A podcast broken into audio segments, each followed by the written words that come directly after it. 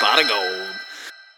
Good morning and welcome to another exciting episode of Ramble by the River. I'm your host, Jeff Nesbitt. Let's get it started. It is Saturday, May 15th, 2021, and we got a great show for you today. You can find Ramble on the River on Instagram at Ramble by the River, or on Twitter at Ramble River Pod, or on Facebook at Ramble by the River. Instagram's probably the best place to get updates and just general show content. That's probably where most of it will be. We're still taking suggestions. That includes for guests or topics or whatever, criticism of the show, whatever you got. Go ahead and hit me up and do it through any service Instagram, Twitter, Facebook, whatever, email even. All of that information is available in the show notes. So go ahead and check that out. All right, guys, this is the part I hate, but I have to do it. It's actually important. If you have not already done it, actually, even if you have, please go leave a review on Apple Podcasts or Spotify. Please hit the subscribe button on any and all of the services you use to consume podcasts. That subscribe button is what's going to keep me able to produce this show because when you hit it, the computer tells other people about the show because it's like, oh, Billy likes Ramble by the River, so Sally is probably going to like it too because they have a lot in common. So it, it really matters. I'm not doing a whole lot of marketing. I'm not doing a lot of advertising at all. This is the way we're going to spread this show. So, as a Ram fam, we got to get together and spread it around a little bit if we want to keep doing this, which I really do because I'm having a blast. So, please subscribe to the show.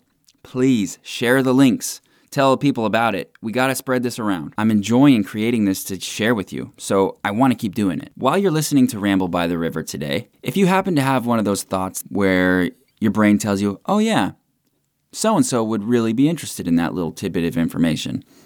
And, you know, we get these kind of thoughts all the time, and usually you just have it and then move on with your life. And if you ever see that person, you maybe bring it up, but who knows, probably not. This time, I want you to actually take the initiative to stop and connect with that person. Like, oh, Jim really is interested in fermenting cabbage in jars underground. I'm going to send him a link to this podcast and then send it. Actually, do it. It'll feel good. And even though it feels weird to reach out to people, like what if you've never heard from them for a long time? You know, what if they think you're weird for listening to a weird podcast? Who cares? Life is great. Life is complicated, and they're probably going to get over it, and they'll probably be interested in who knows, they might even like the show too. My point is this share it. Let's get into it. Let's make it a community. We got to do this together, guys. I can't do it on my own. Just do your part if you can. Subscribe, like, share. I really appreciate it. I'm enjoying doing this for you guys. Keep sharing it. All right, that's it. I won't talk about it anymore. Here's your engagement present, darling. Oh, Jeffrey, it's beautiful. I don't know about you, but I get stumped when it comes to buying gifts. In particular, when it comes to buying gifts for my female companion, my wife. And, you know, it's not that easy.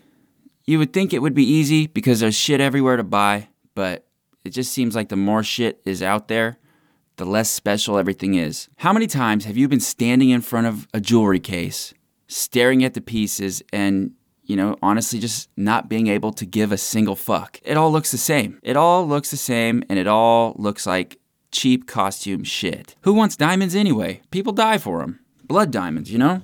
Leo DiCaprio is against it. And so I'm against it, just like global warming. Let's face it, a lot of that diamond bullshit, you shouldn't be wasting your money on it. You know, they dug a rock out of the ground, they cut it into a shape that looked fancy, and then they sold it to you for a 10,000% markup. It's completely worthless. The De Beers company has screwed us into thinking diamonds are scarce when they're really not. They got warehouses full of them. They let a few at a time trickle out so that they can keep the demand high, supply low. It's a really good racket, and we've all bought in. Fuck diamonds. You know what? There are better options, and one of them is coming at you right now, and that's Jacob's hammer. Jacob is a man who likes to make things. He's a craftsman. He's a renaissance man, which I don't know if you know what renaissance man means, but that means a guy who knows how to do lots of shit. With Jacob's hammer, you get real jewelry built by a real craftsman in an actual blacksmith shop, and it's amazing. It doesn't all look like the same pieces over and over again. It's unique, it's special, it's beautiful, and it's affordable. It's amazing stuff. The pieces that are made by Jacob's Hammer are like no others. There are no competitors that are coming anywhere close. They look awesome. They have all kinds of different designs. They're artistic, they're creative. Each one is made by hand and they're special. So the next time that you are stumped and you need to get something really special for that loved one, go check out Jacob's Hammer, and I really think that she'll be pleased. Hell, if, if you want something for yourself, you want to have a little dangly earring, I got no problem with that. Go do it. Get yourself a couple Jacob's Hammers. You'll be glad you did. Go to Instagram at Jacob's underscore hammer underscore for gallery and for business communications. And if you want to just go look at the pieces in real life, there is a display case at a drift hotel and distillery. Right there in the lobby, sterling silver oyster shell earrings, which are my personal favorite. They're beautiful.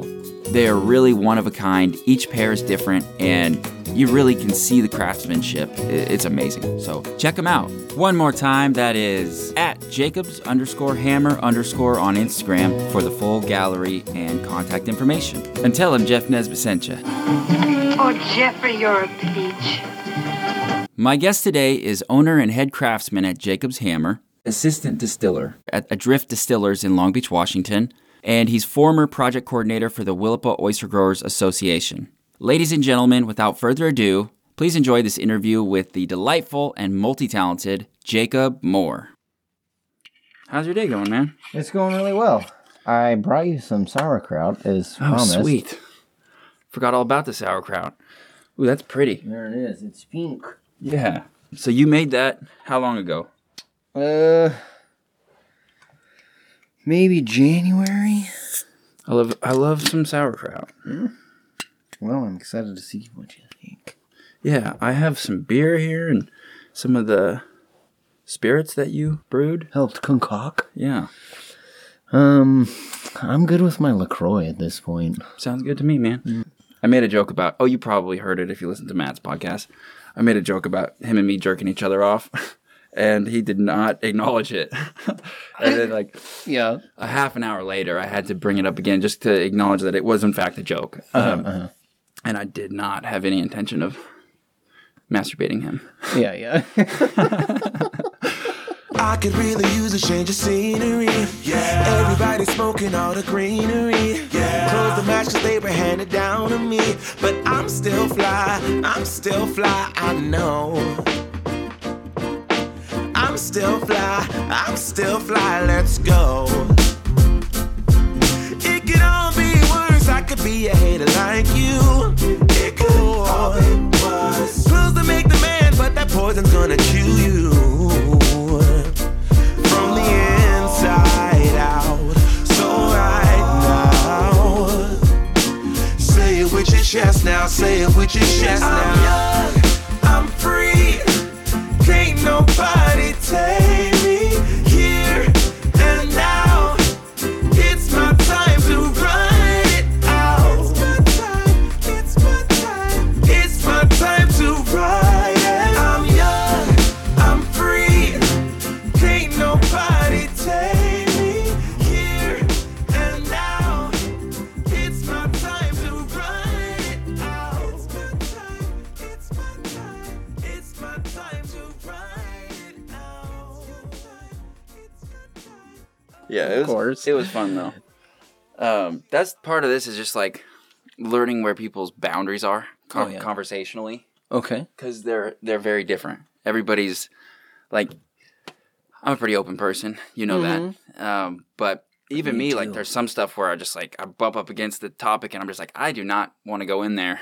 Um, Totally. my instincts as a human are like back out of that one, but my instincts as a podcast host are like lean in, go in, and that's where the juicy stuff usually is. Yeah. For sure. Nothing good comes easy, right? Yeah. Um, just a quick rundown. Microphone is in front of you. Uh, have you ever recorded stuff with your voice before? Not really. It's super simple. Uh, You eventually just forget it's even there. For sure. Th- I was gonna say this. We could try it without headphones. Mm-hmm. Um, this would be the first time we've done the whole thing without headphones. Yeah. I think it'll probably go fine. I, I just haven't before because it's it helps you kind of figure out how to talk in the mic and get the right sound. Um, I so you're gotcha. welcome to wear them. They're there, but I'm not gonna wear them today because they're messing with my jaw and Mm-hmm. they're making me have to talk weird. So I'm just gonna say, fuck it. Well, how do you think my volume is? on here it's looking really good. But it's well, maybe I'll start convenient. with headphones just to see what. Yeah, It I, sounds I like it, recommend that actually. It, it works pretty good. But yeah, I was getting everything set up earlier, and it was like giving me a lisp because it just where it runs in back here. Sure. I'm close to the braces being over, Oh yeah. um, but they still affect how I speak. It's, Definitely. it's gonna be a whole new podcast after they're gone. I'll Yep. be just saying the most complex words, pronunciation perfect. Slippery words. Oh yeah, not yet though. How long have you had them on? Mm, two years, two years, and it was not nearly as bad. I, I put it off for like 15 years. Yeah. like seriously, since I was 17. I think I am gonna have a beer. Um, that shouldn't be. Yeah, they're just kind of a thorn in your side, right? Yeah, there, there. Really, it was more of like the social thing. I was embarrassed. I have no idea why. Um, Embarrassed to have the braces on, or yeah, I was more embarrassed to have braces than I was to have crooked teeth for some reason. I don't know why. And yeah, yeah, and then but as Probably an adult, age thing, you know. yeah, totally. Because uh, it what finally took me to get the braces was when the aesthetics kind of stopped mattering because I'm like a grown up uh, Mm-hmm. with a wife and kids and nobody's judging my the straightness of my teeth uh, on a meaningful level. Yeah. Uh, but it started affecting my alignment of my jaw and my hearing because it's like messes with how I uh, swallow and the muscles in my neck. It just like started fucking with everything because Right. there wasn't enough room in my mouth for all my big ass teeth. Mm-hmm. So I had to adjust and you know make some space. For sure. I'm so glad I did. All that shit went away. For I mean, I'd say 75 percent of it went away. I don't get the headaches like I did before or anything like that. Less wear and tear too, because your Yeah. teeth fit Yeah. better together. Well, that's funny you say that. I had bruxism like a motherfucker. Me too. maybe you have the same problem. Get throw some braces on there, man. Makes a world of difference. I wear a mouth guard. Oh like- yeah, I do buy that. You must have gotten the good one that the dentist provided, or do you Uh, No. get you go through the cheap ones at the store? Walmart. I don't understand how you can get one at Walmart for for eight dollars and then go to the dentist and it's four seventy five or something. Yeah. I mean, I'm sure they're better, but that much better. That much better. It's, it's ridiculous. Did you have any topics you wanted to talk about while while you're on here? Did you come with any ideas, or do you want to just Well- bullshit? Well, I'm passionate about surfing Oh yeah, I'd love. and art and and culture. Um, two more things. I love. culture in a really not necessarily a how do I put it? I like to grow things. Oh, you know? like um, aquaculture Mm-hmm. or And horticulture, agriculture, Mm, And fermentation another kind of culture. is the same thing, yeah. So bioculture, Mm-hmm. not like uh, Just human culture. Yeah. You know, like travel and I mean I love that too. It's all culture. It's all Mm-hmm. It great. is. But it is great. uh That's- culturing things and their growth is a hobby and or a job at all times for me. How'd you get involved in fermentation? Uh, well, this lacto fermentation, the sauerkraut and whatnot, kombucha, um, that was a pretty recent development, pandemic Oh, development. Yeah. s- survival food. Yep. And uh, as for alcoholic fermentations, I don't know. I've always thought it was kind of a magical concept. And then about when Matt and I started experimenting in like 2016, I think it was, that's when I started actually, you know, fermenting sugars and And that's Matt Less now of uh, Yes. Adrift Distilleries. Matt Distillers. Less now, my old friend, companion. of the Boys Club. That's right. and then some. Yeah, it seems like you guys have been paired for a while now. Yeah, we can't really escape each other. hmm So much so that when I pictured a high school band, I put Matt Lesnow in the in the memory. I replaced Mikey Hewitt, and I said that to Matt on the podcast too. And he's like, "No, no, I I did not." I was like, "Nah, you did, you did. I'm sure of it. Trumpet all the way for years, I think. Maybe a little baritone from time yeah, to time. I but- did play the baritone. Yeah, totally. I loved it. yeah, I switched from flute to baritone. And Oh, it was yeah? quite a jump. hmm Yeah, I wasn't made for the flute. It Yeah. didn't speak to me. Too much lung capacity. I think more of it was uh, everyone calling me a fairy and um, saying, you know, yeah. rude, uh, sexist remarks Like, about you're probably not going to get braces until you're in your 30s. exactly making all these terrible choices.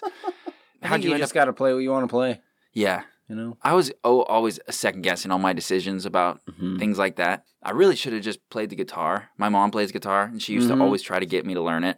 And because it was my mom, I was like, no, that's definitely lame. No one's ever gonna get laid that way, doing what their mom thinks is cool. Right. Um, I was wrong about that. Mhm. Should have done it. Should have should have done it. Um, I almost asked you to bring your guitar Yeah, they are uh, convenient instruments, you know. and magical.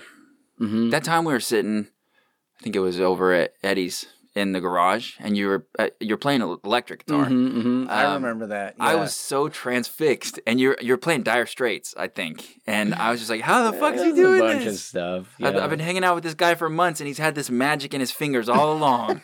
I had no idea. not just good for uh, spraying grass, you know. Yeah, that was good too. It's nice to have people out there who can have a deep conversation.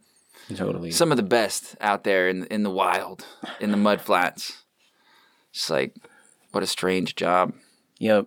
I like telling people about it.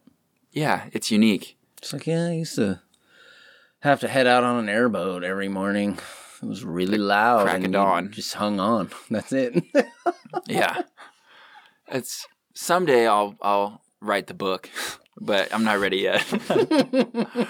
I think about it all the time. I I've talked about it with Ed for years. yeah. because um, Ed was my supervisor when I first started at the refuge. Like my first month there, I was like, it was I was still technically in high school because we, me and Colton, got the job. the during spring break is when the applications went out in our senior year of high school. So the federal government Is that when it started?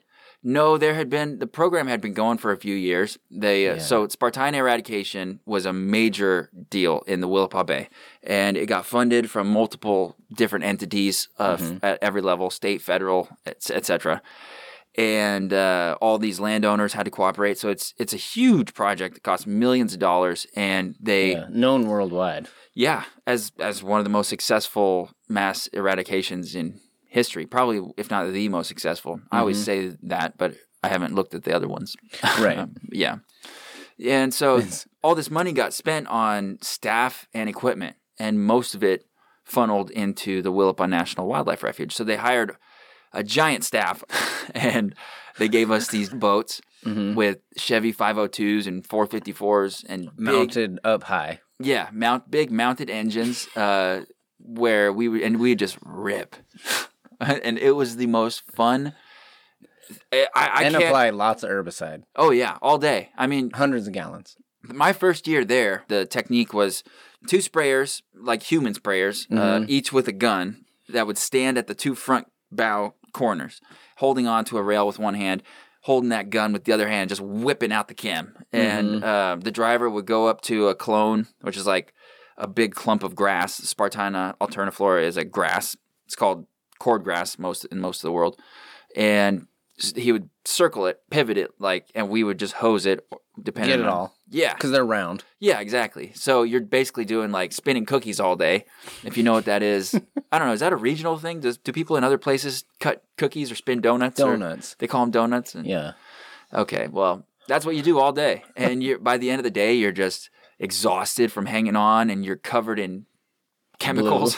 Blue you're, You're chemicals. blue faced, and you're either in a state of rapture because you just had the best day of your life, Mm-hmm. or you're furious because you're with an idiot who sprays you in the face, or you're with a driver who doesn't know how to drive, or you, there were so many potential ways. To And just, you're working like 18 days in a row and you're getting up sometimes early. twelve hour days or more, more. Mm, yeah. See, when I was in there, you know, we were applying a gallon a day per person or less sometimes. That was honestly better. It was pretty chill. Yeah. We just walked. I mean, the worst the worst part about the job was that at times it was just so boring. tedious. Like looking for something for 6 hours and not finding it gets pretty boring. it's hard mentally. yeah, totally. Yeah, we're trying our best here. I, I'm starting to try to be okay with living my life in a somewhat non-traditional way Mhm. because the world's changing around us. We have no choice. We're we're not going to be able to live the same anymore because the world's different. Yep. Like we're forced now to be more than one identity because everything we do is exposed. Like we're these. Uh, we have to be multiple people, and we've always had to be multiple people, but now It's more extreme now. yeah, because now everyone can just look through the window of the internet and see all the different versions of Jacob Moore. Like, Mm-hmm. and when before you could keep your world kind of sectioned off. Holy shit, man! I see you got a monkey fist on your keychain. Yep. I have you the know where this came exact from. same one on my keychain. Greg. Yeah, Yeah. Captain Greg. I've been talking with him Mr. online. Overqualified, huh? Yeah, for real. I'm trying to get him on here. Yeah? Yeah. Oh, that'd be a good one.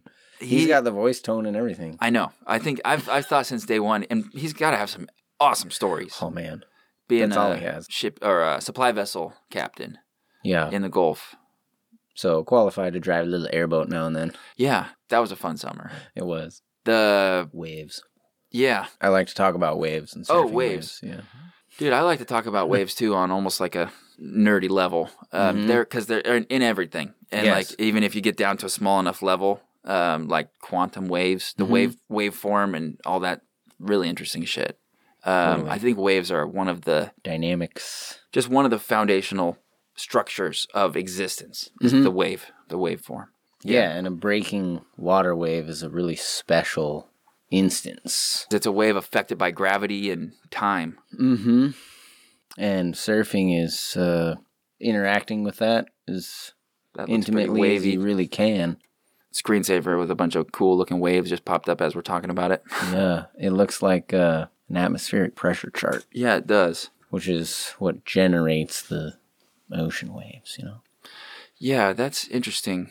Like I didn't know how much specificity we have about describing a wave, how they Yeah. can label the Earthquakes label it. and stuff. Yeah, through a, the life of a wave when it like feels bottom and changes and it sends the energy a different direction Mm-hmm. eventually breaks.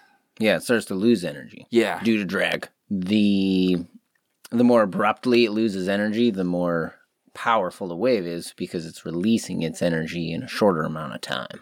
Well, when a wave releases its energy quickly, that's when it pitches a lip or like throws out Okay. hucks and forms a barrel or a void that you can theoretically be inside. Mm-hmm.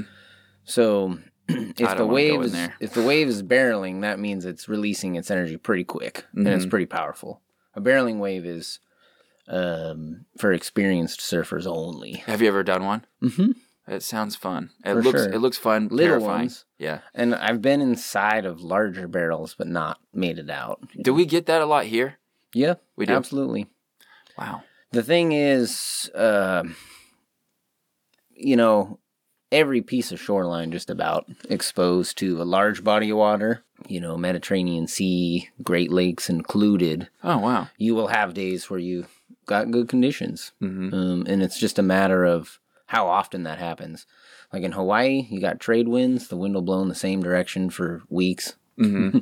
and you have uh, nice local weather and swells generated far, far away, thousands of miles away. Uh huh. So they're nice long waves. Yeah, they're they're clean, they're refined. The further the waves travel, the more refined they get. Like But it- polishes it up, uh, kind of in a way. kind of uh like the the noise uh sort of settles out yeah. The, the ocean in Hawaii is so much different than here, even though it's the same ocean.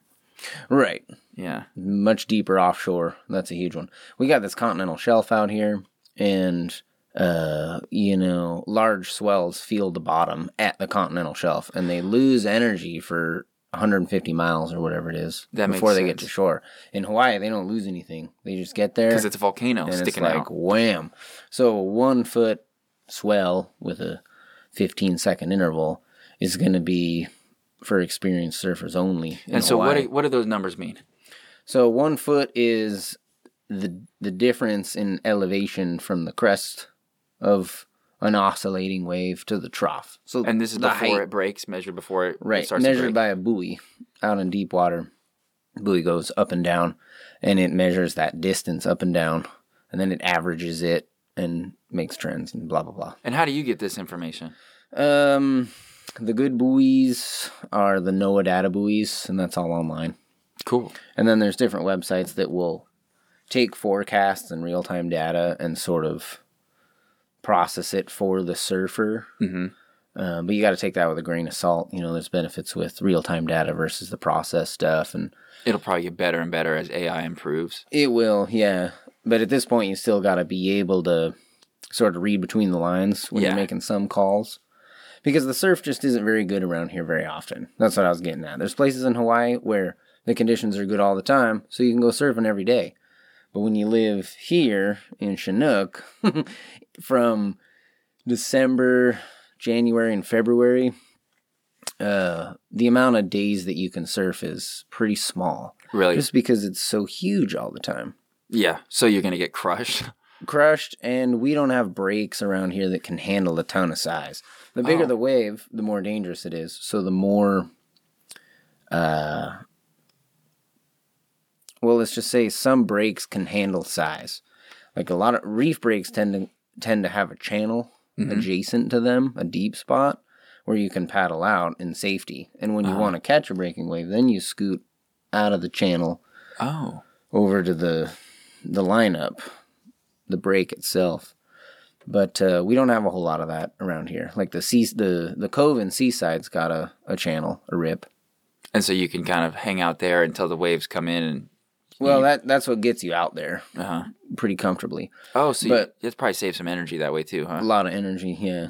But the the other side of the coin is that if you do get in the rip and it's too big for you, it's out of your league. Once you get out there, you're You're gonna be in fucked. trouble 'cause you're going out. Yeah. and the only way to get back in is to uh, get out in that surf and ride something in. Uh huh. So you got to so know you what gotta you're looking trial by at. fire. Yeah, and that's hard.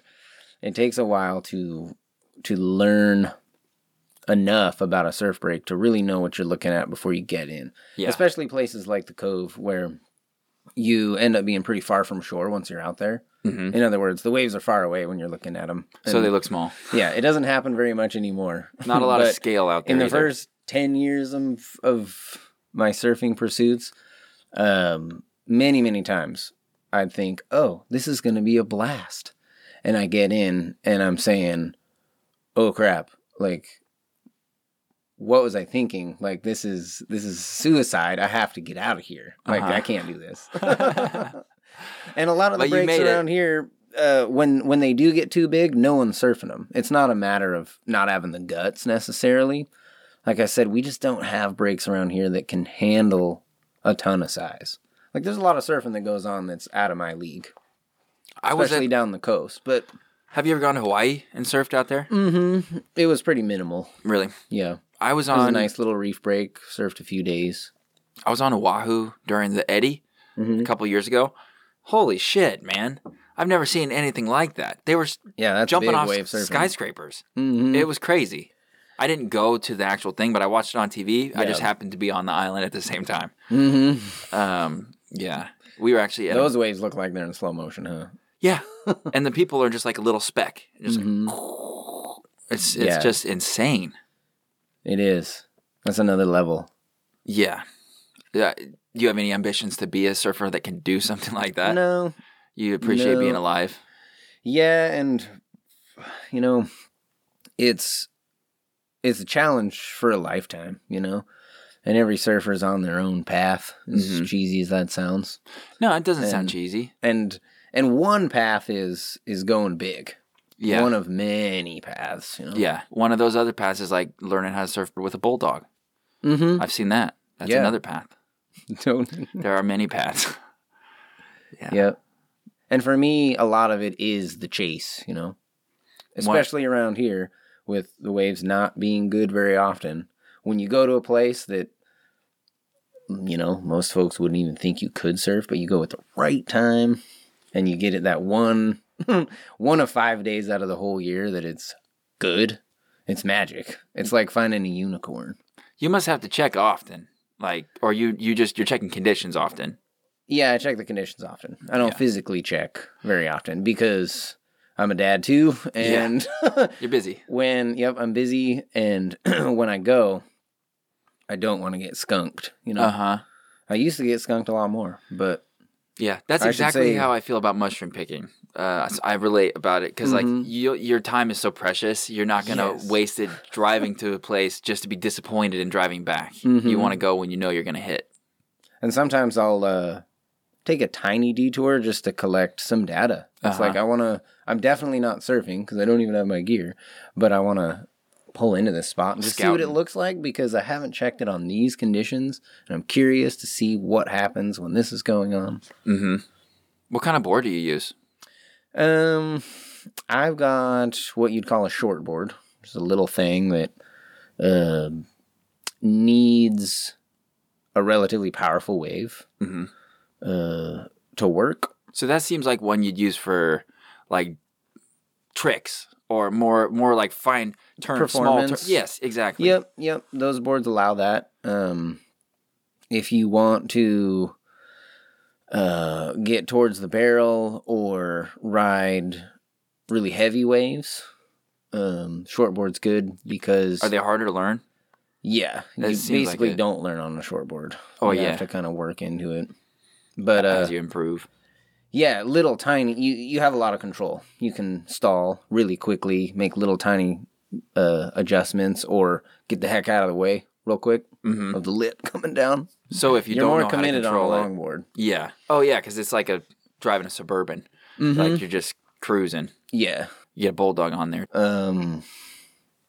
Like I said, the shortboard needs a powerful wave, and even if it's got some size, but it's not very powerful, it's kind of mushy. Uh huh. you don't want to be on a short board because then you're just busting your ass, paddling like crazy. You know, that's another thing. Now that I'm, well, 34 today, remember? Yeah. Happy birthday, man. Thanks, dude. Uh, I'm. I knew it was meant to be when you were like, "What about May 8th? I was like, "Sign me up." Yeah. Yeah. It's yeah. Thanks This for is my spending your birthday birthday with me, man. Cheers. Cheers. I digress. Oh, now that I'm in my 30s, um, if it isn't like nice and pumping and shortboard surf, I just ride my longboard. It's Oh, just yeah. so much more fun because it's less work, especially if there's a crowd. You can scoot around and nab more waves that go Uh-huh. unridden, and you just have more fun. You get more surf. You spend more time surfing and less time floating chest deep in cold water. Uh, I'm waiting. yeah. I remember when you guys started doing that in high school, uh, Mhm. or the, when I first became aware of it in high school. Yeah. I had grown up here and thought it was impossible to surf. I had heard so many people in my life talk about how, oh, you can't surf here. Right. And then I just and if, took it if to you be- Uh, go in the water, you'll definitely Yeah, risk dying. exactly. and then all of a sudden, you guys are all just like, no, yeah, you, you totally can. You just go out and do it. And No joke.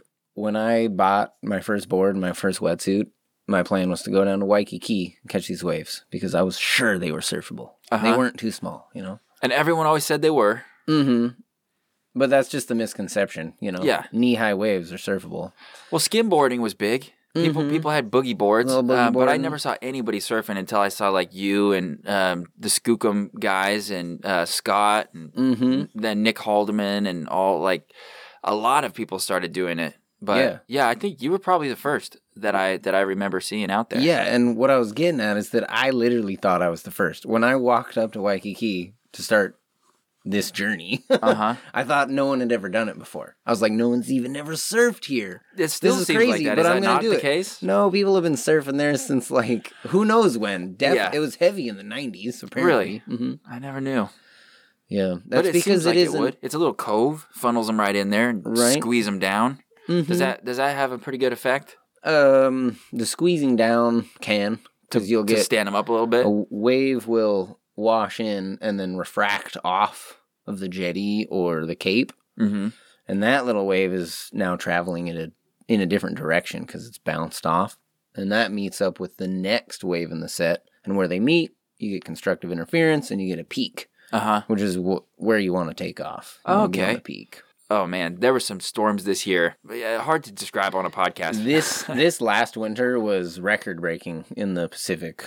North American I've big never wave seen anything surfing like was next level. this Really? last year. Yep. I was going down to Ca- Cape Disappointment to look at the waves pretty often, and there would be like 20 photographers down there. Mm-hmm. Yeah, that is getting very hot. It was really cool, and it was for good reason. I could like you can't take your eyes off it. It's Right. just like the biggest show. And sometimes it shakes the ground. you Oh. yeah, know? you It's can feel it nuts. in your car. Yeah.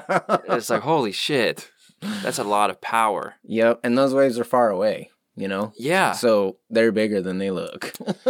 yeah, It's nuts. They're bigger than they look. Like once once you once you approach them, you're like, wow, this isn't just big. It's like I think I'm gonna die. Get out. and you will. yeah.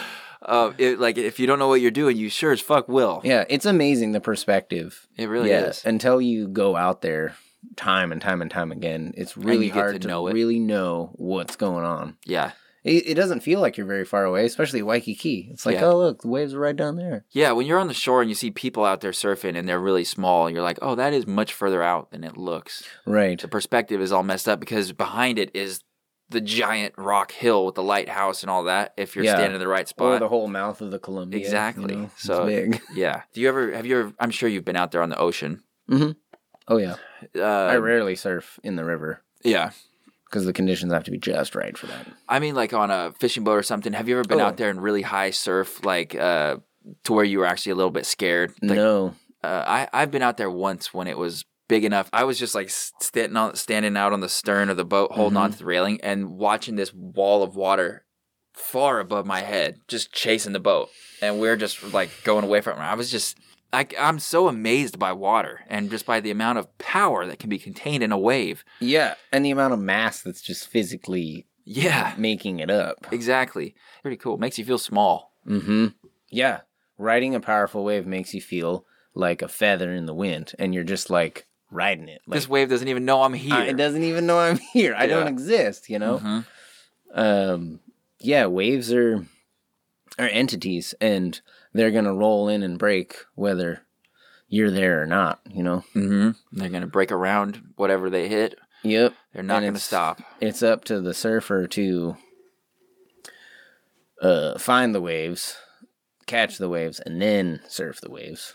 And a lot goes into the first three steps. Yeah. Well, it's just like it's it's up to the musician to find the song and then sing it or play it. It's Mm-hmm. like it's another art form. It's another way you have to tap into everything that is like existence. Yeah, like yeah. like foraging for mushrooms. Uh huh. Got to you find gotta them, go find them, and there's always a better one. and to find them, you got to know where they like to grow, and you got to know what they like to eat. and Mhm. all- like that's something that, as I age, I'm realizing more and more is there you can take your attention and put it so many different places, and it's an investment because as you age, time pays off, and you start to realize like, oh, where I put my attention matters so much because I Mm-hmm. could spend ten years, you know, looking at where I think mushrooms are going to be, and eventually I get really fucking good at knowing where mushrooms grow. Yeah, Or you develop like a sixth sense. yeah, or or you can put your attention on f- l- figuring out who's talking shit about you, or Mm-hmm. who has a nicer car, or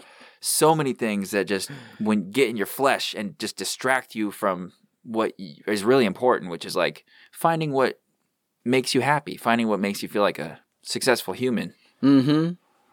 What else are you Indeed. into? Well, let's see.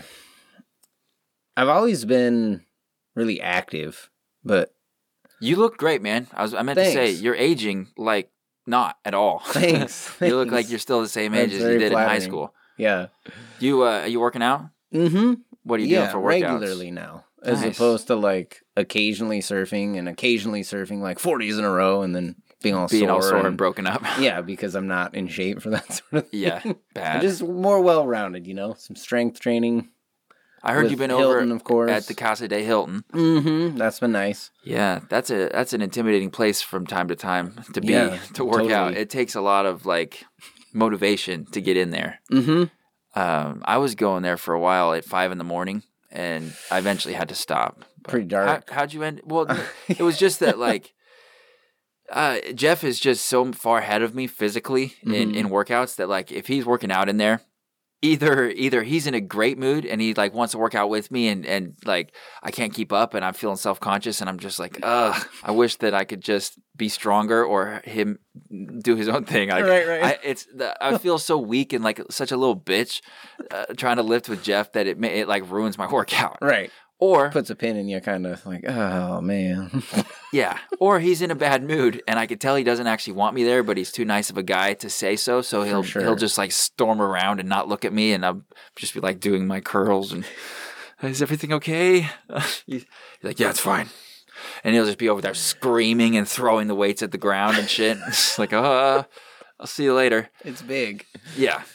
Yeah, How'd we you end haven't up- we haven't crossed paths very much. Oh yeah. You know, I I he he calls me a ghost. Oh, Is you're, that like- you're in and out. Zip zip. You ever leave him messages on the chalkboard? no, He likes that. I left a, a little workout routine though, which Oh, yeah. kind of counts. Yeah, Like, that hey, totally- Look, I did all this stuff. Uh huh. He does that. Like, we get it, Uh-huh. Long Jeff. lists. You have long workouts. They're insane. He's insanely strong though. He's getting he's getting big. He's a beast.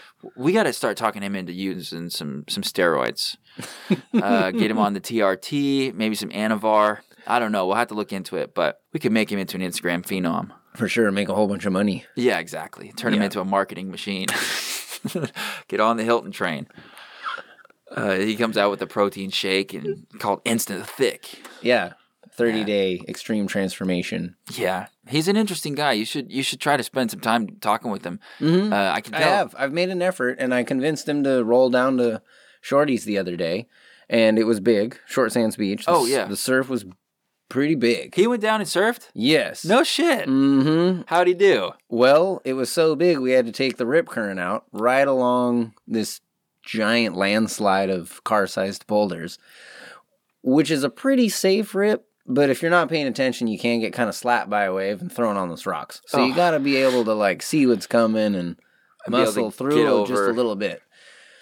So my surf partner Stephen Wood, um, I've surfed with Stephen more than anybody else, like by far. We've just like always jived, and we've got the same goals, and we've been at it for you know a while now. But we we decided that we weren't going to try to paddle out mid beach, which is where the better waves were because of the size. We're gonna go take the rip. Were and- they too big? Yeah, yeah, si- to would he be the paddle. size? the size of the waves yeah just paddling out through all of that Oh. would have been uh, potentially impossible so And- we're gonna walk to the far end of the beach and take the rip and that's when i look over at jeff and i'm like so steve and i are gonna take the rip and i wouldn't advise you to and before i could finish he's like i'm coming and i'm like all right you're coming and uh we're paddling out and i keep looking back and he's he's keeping up even Where did he though- get a board? he's got a wave storm what? He has one a of those surfboard. foamies. Yeah. Oh, oh, it's a stand-up paddleboard. no. Really? Yeah, it's This is the Jeff I don't know. yeah. I I have a wave storm too. I surf a lot, but uh, I made it out. I was on my shortboard and I had to duck dive a few waves. And being on a longboard like Jeff, you kind of take those waves in the face. They slow you down more. and what's a duck dive? Duck dive is when you you get up on your hands and one foot and you stick your other foot way up in the air. Basically, get your body out of the water so your board sinks. Oh, you sink it with the nose pointing down a bit so that when the wave rolls over you you kick the tail a little bit and bring the nose up and porpoise back to the surface you go under the wave of course. How silly of me. Everyone just knows what like that is. a duck anyway i make it outside and i turn around and he's almost out and i'm just like man he just like kinda- almost passed out.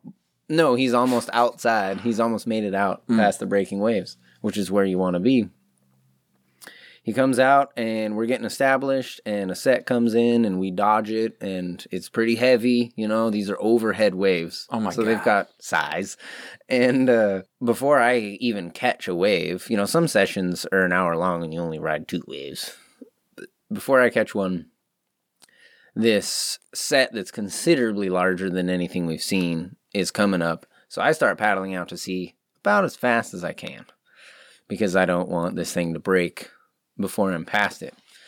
And I duck dive the first one. The next one is even larger, and my it's not panic, but I start to think, oh no, this thing might come down. I might have to ditch my board and swim under it and get like held down and pulled way inside, and then I'd have to paddle back out. I was just, this is a big one coming. That sounds in. hard. It's And big. scary.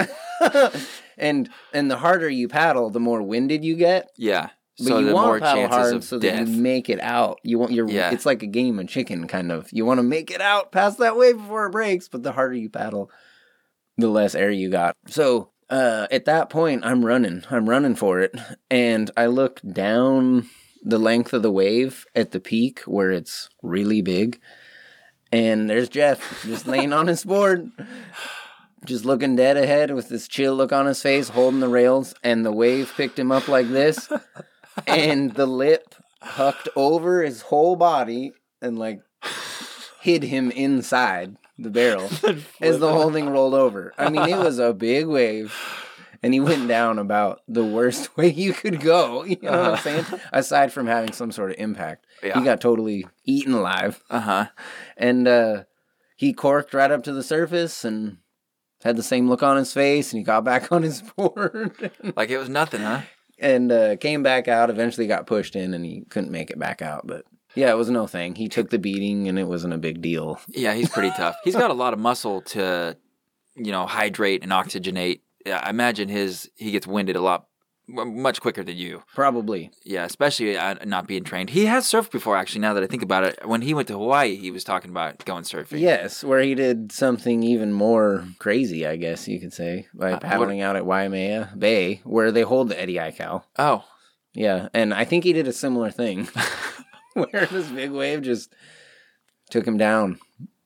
God bless him. Yep. Oh yeah, he'll he'll try anything. hmm Yeah. But anyway, yes, I'm I'm working on getting to know Jeff better. Yeah. I think he appreciates it. Like he wants to build a community around fitness and health and all that stuff because it's it's where he finds a lot of uh, value in his own life. Mhm. I think it's really a healthy. A lot thing of to do. positivity. Yeah. And it, and he's good at it. He's naturally just kind of gifted about those things. And it's it's cool to see him kind of find something that he's into and kind of start to try and build something. totally. Like the whole, he's been pretty active Everybody on needs social it. media and with that yeah, stuff. all of a sudden, mm-hmm. I was in my front yard with Quincy, fiddling around with our garden, and someone's like, "Hey, Jake," and I look, and he's walking down the road, and I I knew that he'd lived in town for a while, but just hadn't crossed paths. Yeah. And then it was like that night he started following me on Instagram, so I look at his profile, and he's got like two posts of just like his barbell loaded up and stuff, and I'm like, oh. You know, I've been thinking I need to do some squats or something. Yeah, he lives like That was it. a few blocks away from you. Yep. I roll my roll down there on my bike and get a little workout in now and then. He's got nice equipment too. Mm-hmm. I really like working out there. The only problem is that like when I was working out there, it was five in the morning, and so because I got to go before work, and it was there's no bathroom in there, Mhm. and so like Jeff texted me um, about a month after I had stopped working out there. So when I was there, I would run into this dilemma Mm-hmm. where the nah fuck it, I'm not gonna tell a story. I don't want to talk about shit. I bought a camp toilet and put it on the roof up uh, uh, in there because I, I, I didn't want to wake everyone in their house up every time I had to take a shit Right, at five in right. the morning. Yeah. And uh, long story I short, feel you. um, one day when I was walking out of there with a bag of shit in my hand, there there's like him and his roommates were all standing around bullshit in the parking lot. So I like panicked and ran back into the gym, and I I hid the shit in in that big walk-in freezer. and then I you know I went on with my life, and uh, he went went in there. I bet it was horrible that closed space. Yeah, I, I imagine so. Eh, not my finest moment. I wasn't proud of that, but he was he was uh, dumbfounded, um, and I was really embarrassed. I haven't been back Oh since. man, poop is funny. Poop is funny, and I thought it was funny at the time, but then I just forgot all about it. And yeah, I, I'm an absent-minded person. I always have been. Oh yeah. Yeah, I forget a lot of shit. Oh yeah, sorry about not telling you where this place was. That's okay. It was a- quite the adventure figuring it out actually. Did you just start, start I was at your house? I and was just banging on your banging in-laws on every front door door. in between? No one came to the door. The oh, at my in-laws down the road. Mm-hmm. Oh, I was like, "Oh, this is an ace in the hole." After a whole bunch of texting and being on Instagram and asking other people where you live, nobody responded. I started thinking maybe my phone was disconnected, like Uh-huh. it was in its own little bubble, like not yeah, that connected happens to to, the me rest a of lot. the world. yeah, Yeah. Like I know what I'll do. Just go to Carla's house. I'm surprised that didn't work. Yeah. I'm I'm sorry There's about a nice that. dog in there. I saying, go out of "Hey." my way to like, oh, that dog is Pepper. She's adorable. Very smart. I really like her. She was inviting. Uh, she just went through her first period. Hmm. Yeah.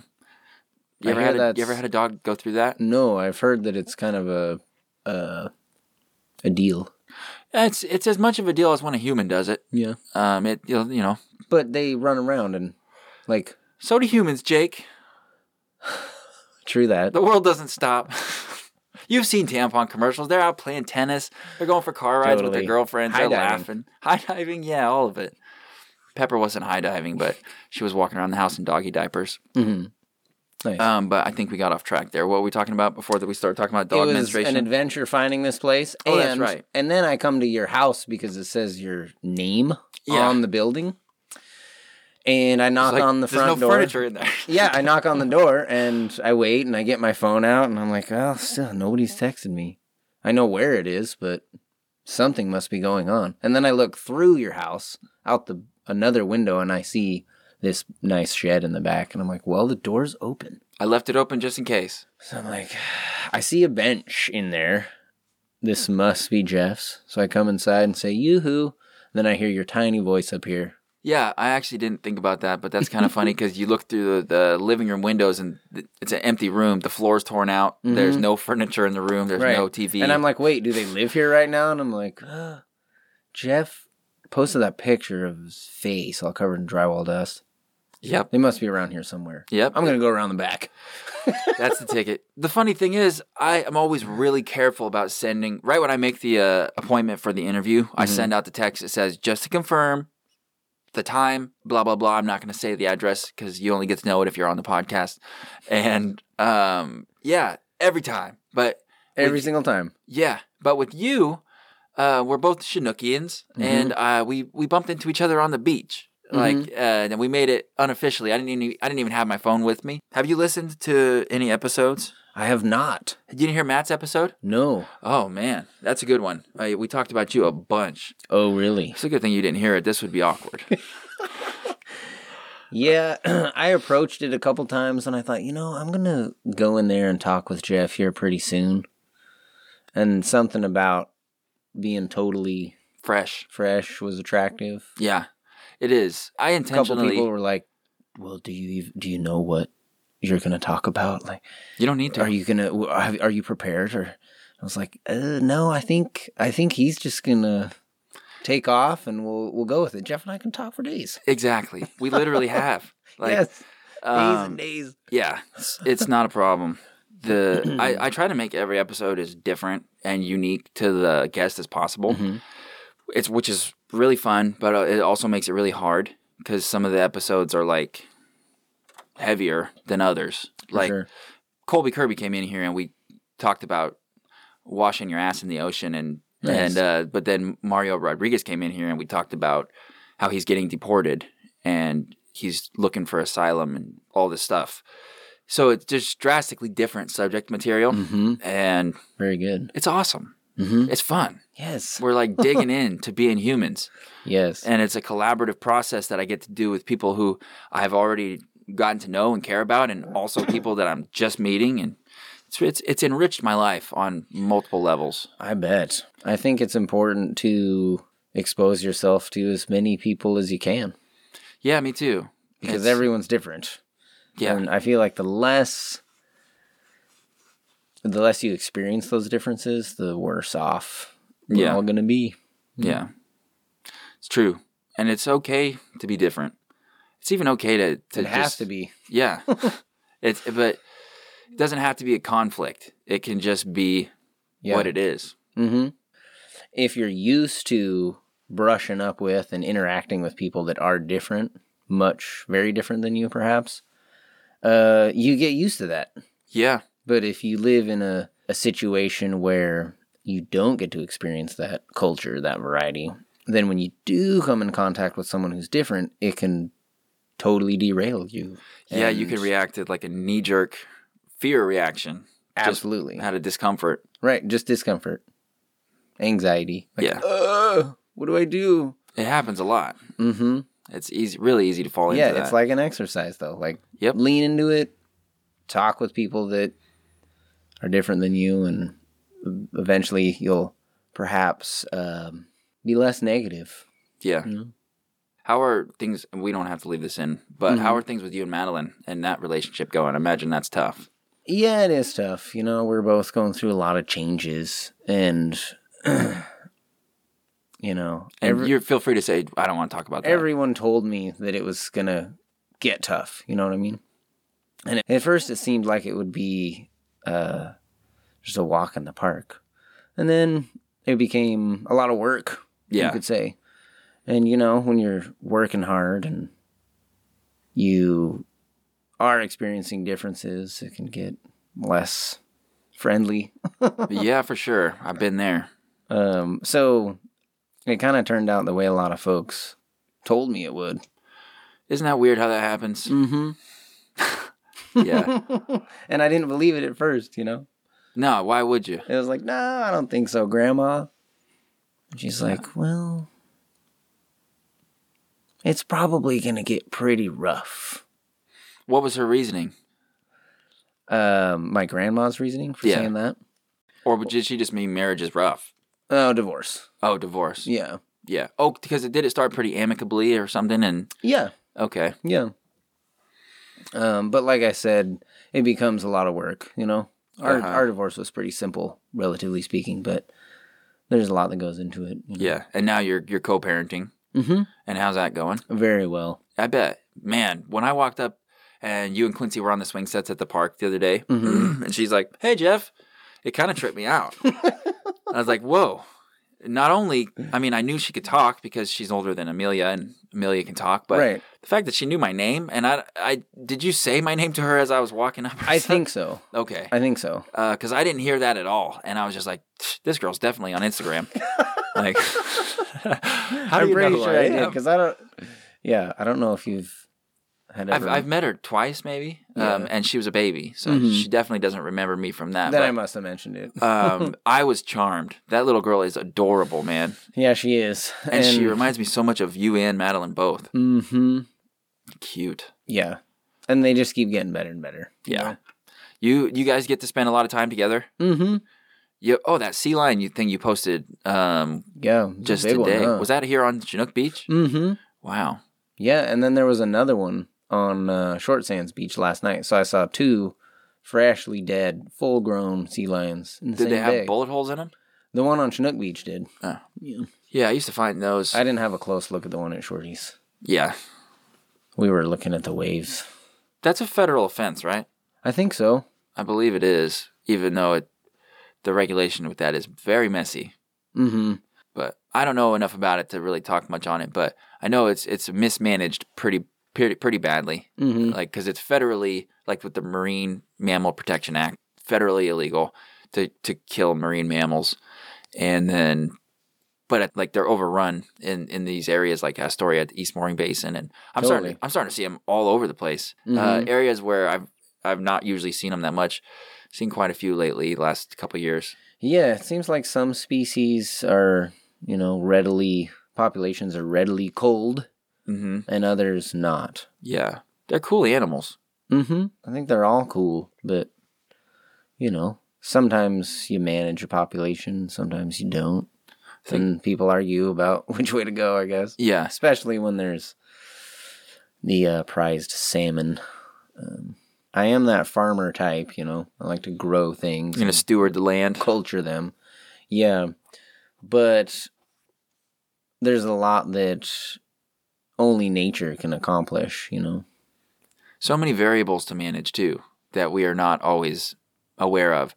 Yeah, and cascading agriculture is effects. pretty crude, Yeah, biologically speaking. So uh, I think it's got to be a, a balance of both. You know, I like the idea of leaving areas to do what they're going to do naturally, and obviously there are large areas, but um, they tend to do good.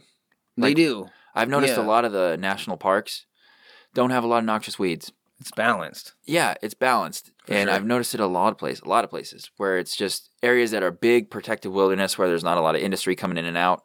They're they're not getting the same exposure to pests and Mm-hmm. things like that. more resilient ecosystem. Yeah. So yeah, we gotta do both and and take uh, lessons from nature, you know, because the s- the system's so complicated that there's no way to control it. You gotta have some faith that there will be checks and balances in there sometimes. Yeah, probably the best uh, teacher we could have to learn those lessons from nature is mushrooms. Mm-hmm. Did you see that movie uh, Fantastic Fungi? Yes. that we got the screening of Yep. last year. mm-hmm. That was a great flick. Yeah, it uh, really broke it down to the the fundamental fact that uh, fungi is underrated, yeah, and under our feet all the time. mm-hmm. and in our noses right now. Yeah. and in everywhere, our guts and in that jar of kraut and which I'm gonna eat when you leave. and then you Mm-hmm. I- left more in your guts. Yeah, I, it's the whole thing is just cool to know how interconnected we are with the environment Yeah. on on such a a really really small level. Like where, like how you get sick. Uh, if you just if you're going on vacation to another country, Mhm. uh, the first couple times you eat the food, you feel like shit, and then after that you start to feel great, and you're like, oh shoot, I just didn't have the right stomach bugs to to eat this food. Like you had to have Sure. a crew in your stomach to eat the food that you eat, Mm-hmm. so they can break it down into the component parts and put them where they need to go. Right. So, arguably, the best thing you can do when you go to a new place is eat the fermented stuff that's been fermented there, Yep, because that's the that's the local culture. That's what I'm gonna do the next time I get off a plane somewhere. I'm gonna go straight to like the street food place and take a little tiny bite of all the fermented shit I can find. yeah, just inoculate yourself. There's fermented food in like every culture, It- Mm-hmm. and s- and it's Absolutely. I mean, yeah, it, it can be hard to find truly fresh food, sterile. yeah. I mean, when you pick a piece of fruit off of a tree, a thousand miles in the middle of the jungle, it's covered in microbes. the only time it's sterile is that are when they just waiting sterilize to it. get into it. You know, like scratch the skin on this fruit so we can start to flourish. yeah, as It's opposed the to same on Oh, just- our skin. Mm-hmm. That's why you got to get those tetanus shots when you get poked by a nail. Mm-hmm.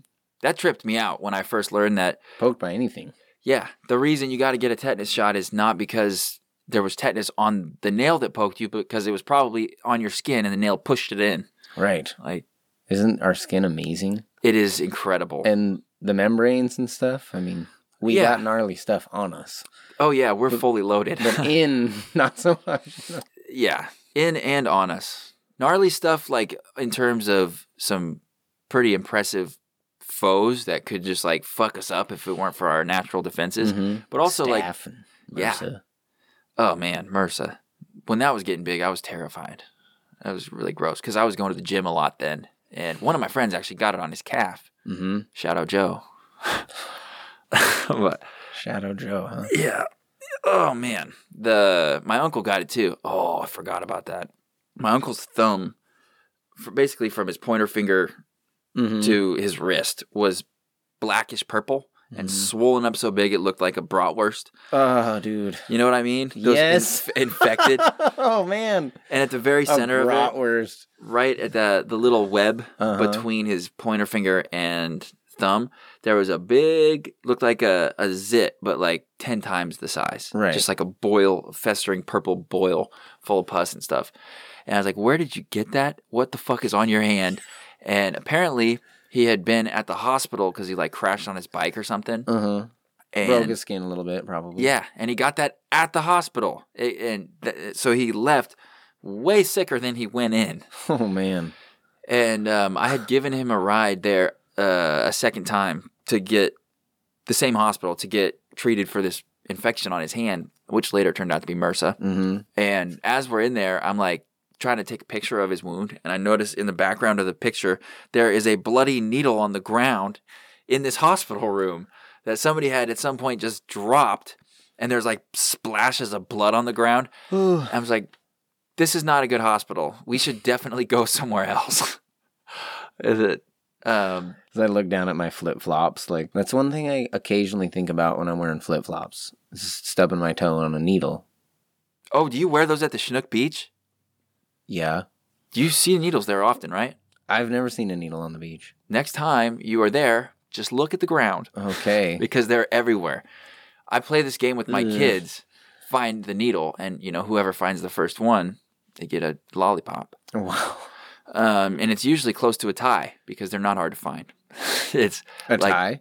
yeah, there are hundreds of needles out there. Wow. So I've never seen one. yeah, it's you know the those like big ribbons of duff that are Mm-hmm. just like straw and small sticks and dirt and Yeah. all that stuff that come. High Um, they, tide line, They for lay sure. down and almost they almost look like a, a boom line. Mm-hmm. Um, they're in that. Totally. Because Um, they float with all yeah. that other stuff. So every once in a while, just look for those little orange caps, Mm-hmm. and you'll just see one jutting out.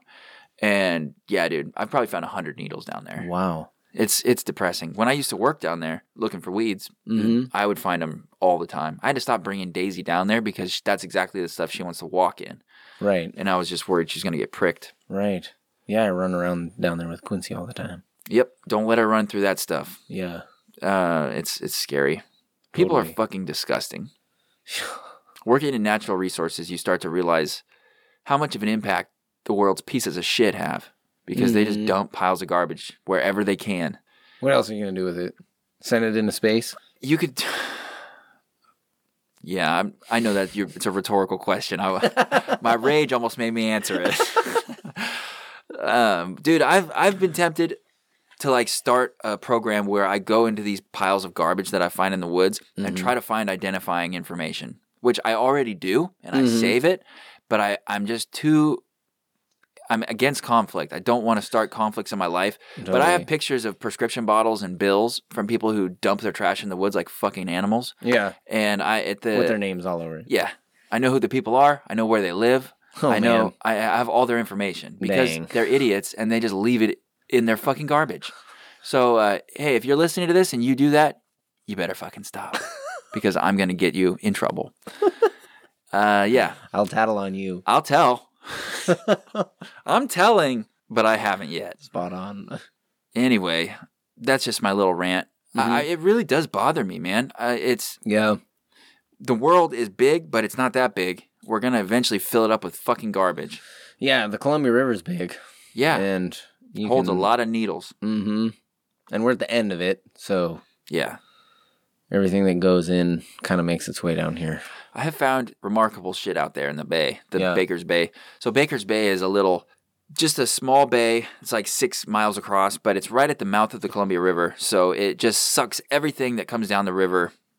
Purple loosestrife seeds, uh, outhouses, jugs of, of old mm, waste. like- Giant bricks of styrofoam. oh, a lot of those. Old docks, people's docks that have floated down the Columbia River. Like really bizarre stuff. And it's just all just piles up there year after year. And no one ever really does anything with it.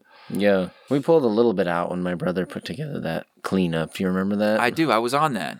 Um, Oh yeah, that's right. yeah, Yeah, that was you- cool. You uh, took Eddie and I back on the airboat. Oh, that's right.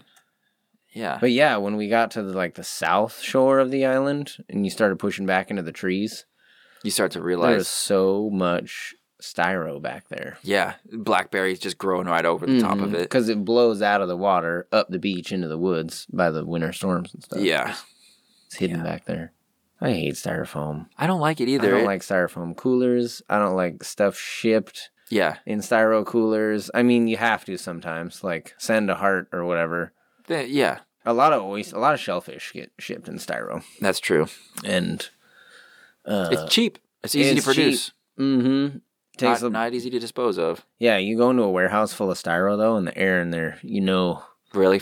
yeah, Just a bad that smell. you probably shouldn't smell it. It smells kind of good, oh, but it's one of those like, like a permanent marker. wow, I'm really getting the permanent marker in this warehouse. It is thick. Yeah. all of this styro is just slowly breathing out its Just off gassing. gnarly stuff. Yeah, Yeah. Did you know that? I mean, I'm sure you did, but furniture, not everybody knows this. Furniture, carpet, anything that is made of polymers like plastic and or synthetic polymers and that Mhm. kind of stuff, off gases for like two years. yeah. So, like, you get a new couch. And that's probably like the half life or something. Yeah, yeah. you get a new couch, uh, you put in new flooring in your house, like anything like that. You're breathing in fumes that, That are new car smell, right? Yeah, Mm, Mmm, carcinogens. so good. yeah. I like sniffing new tires. Oh yeah. I go into Les Schwab and God, that's a good one. yeah, I love that smell. Actually, that's funny that you bring that new up. shoes too. Yeah. I like a lot of chemically smells. Uh, I Like even, I said, it smells good, but you know it's kind of bad. yeah. I like the smell of hair care products. My dad was always such uh so sensitive to that stuff. Like if my Mhm. mom wore a perfume, Oh yeah, mine Uh, too. No yeah. flowers in the house. oh really? Even flowers that I I don't would think die. have a scent. You know. yeah. Oh, he was Super a stickler sensitive. Mm-hmm. about flowers, huh? Flowers n- without a scent, even. Yeah. it's just, ugh, I, Uh, uh, Don't want to risk it. Yeah, I'm clouding up my vision. I gotta Yeah. step outside. Get those out of here. That's it's a it's a thing though. Like you get For sure. allergies and your body just starts to shut down. Oh yeah, I've seen my dad go from feeling great to looking like a mess in like Uh-huh. two minutes. You know? Nose running, sneezing, yeah, I can't eyes see. watering. His, his like- face is beat red. Yeah. You know, he looks like he's about to pop all of a sudden, poor guy. That's how my dad looked on our way to church every week. Because my mom's hair spray and like she was all this, the chemicals and stuff. And, and he, it was like a major conflict in their marriage For sure. uh, because she had to look nice and he was dying. Um, so, but that got it in my head like that that stuff was like forbidden. Like you were not to wear hair care products. Plus, he called me a faggot if, if I put gel in my hair, Uh. which also kind of gave me a bit of a complex about it. For sure. Um, so now I like if I'm feeling like a bad boy, I'll throw a little gel in the hair. Mhm. Yeah, I've been using a tiny bit of product. Yeah. I like your candle. Oh, thank you. I actually am really olfactory, uh, I don't know, Sensitive. centric. Mm-hmm. Well, I'm into it. Like, I, Oh yeah. I like to smell Me stuff. too. Like from an early age, I don't know how many times I've been doing my thing, and someone's like, "Did you just sniff that?" And I'm like, "Yeah, this piece Trying- of wood." Trying yes. to get to know it. Yeah. Yeah, it's one of my five senses. I'm gonna use it. mm-hmm. Smelling wood is one of my favorite things to do. I I'll smell wood all day long. Yeah.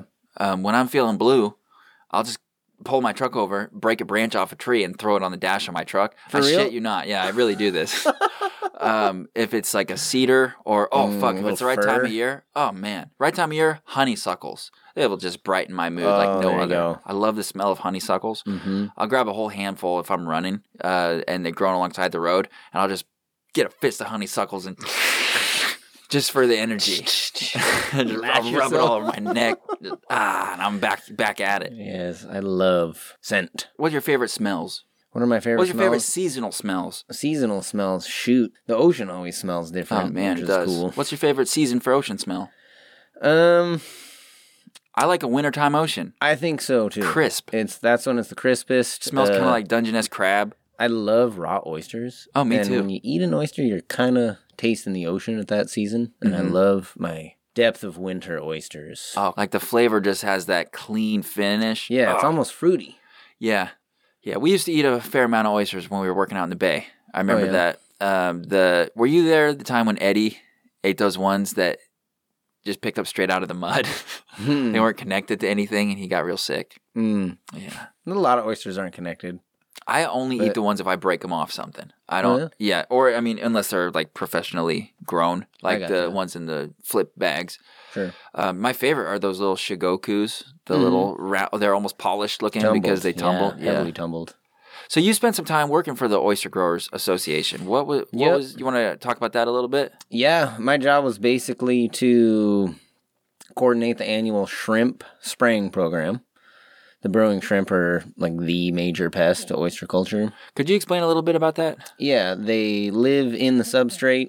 They mine out the sand or the mud, and they push it out the top, and it makes this volcano-shaped bump on the surface. And there will just be thousands of them. Yeah, per square meter sometimes.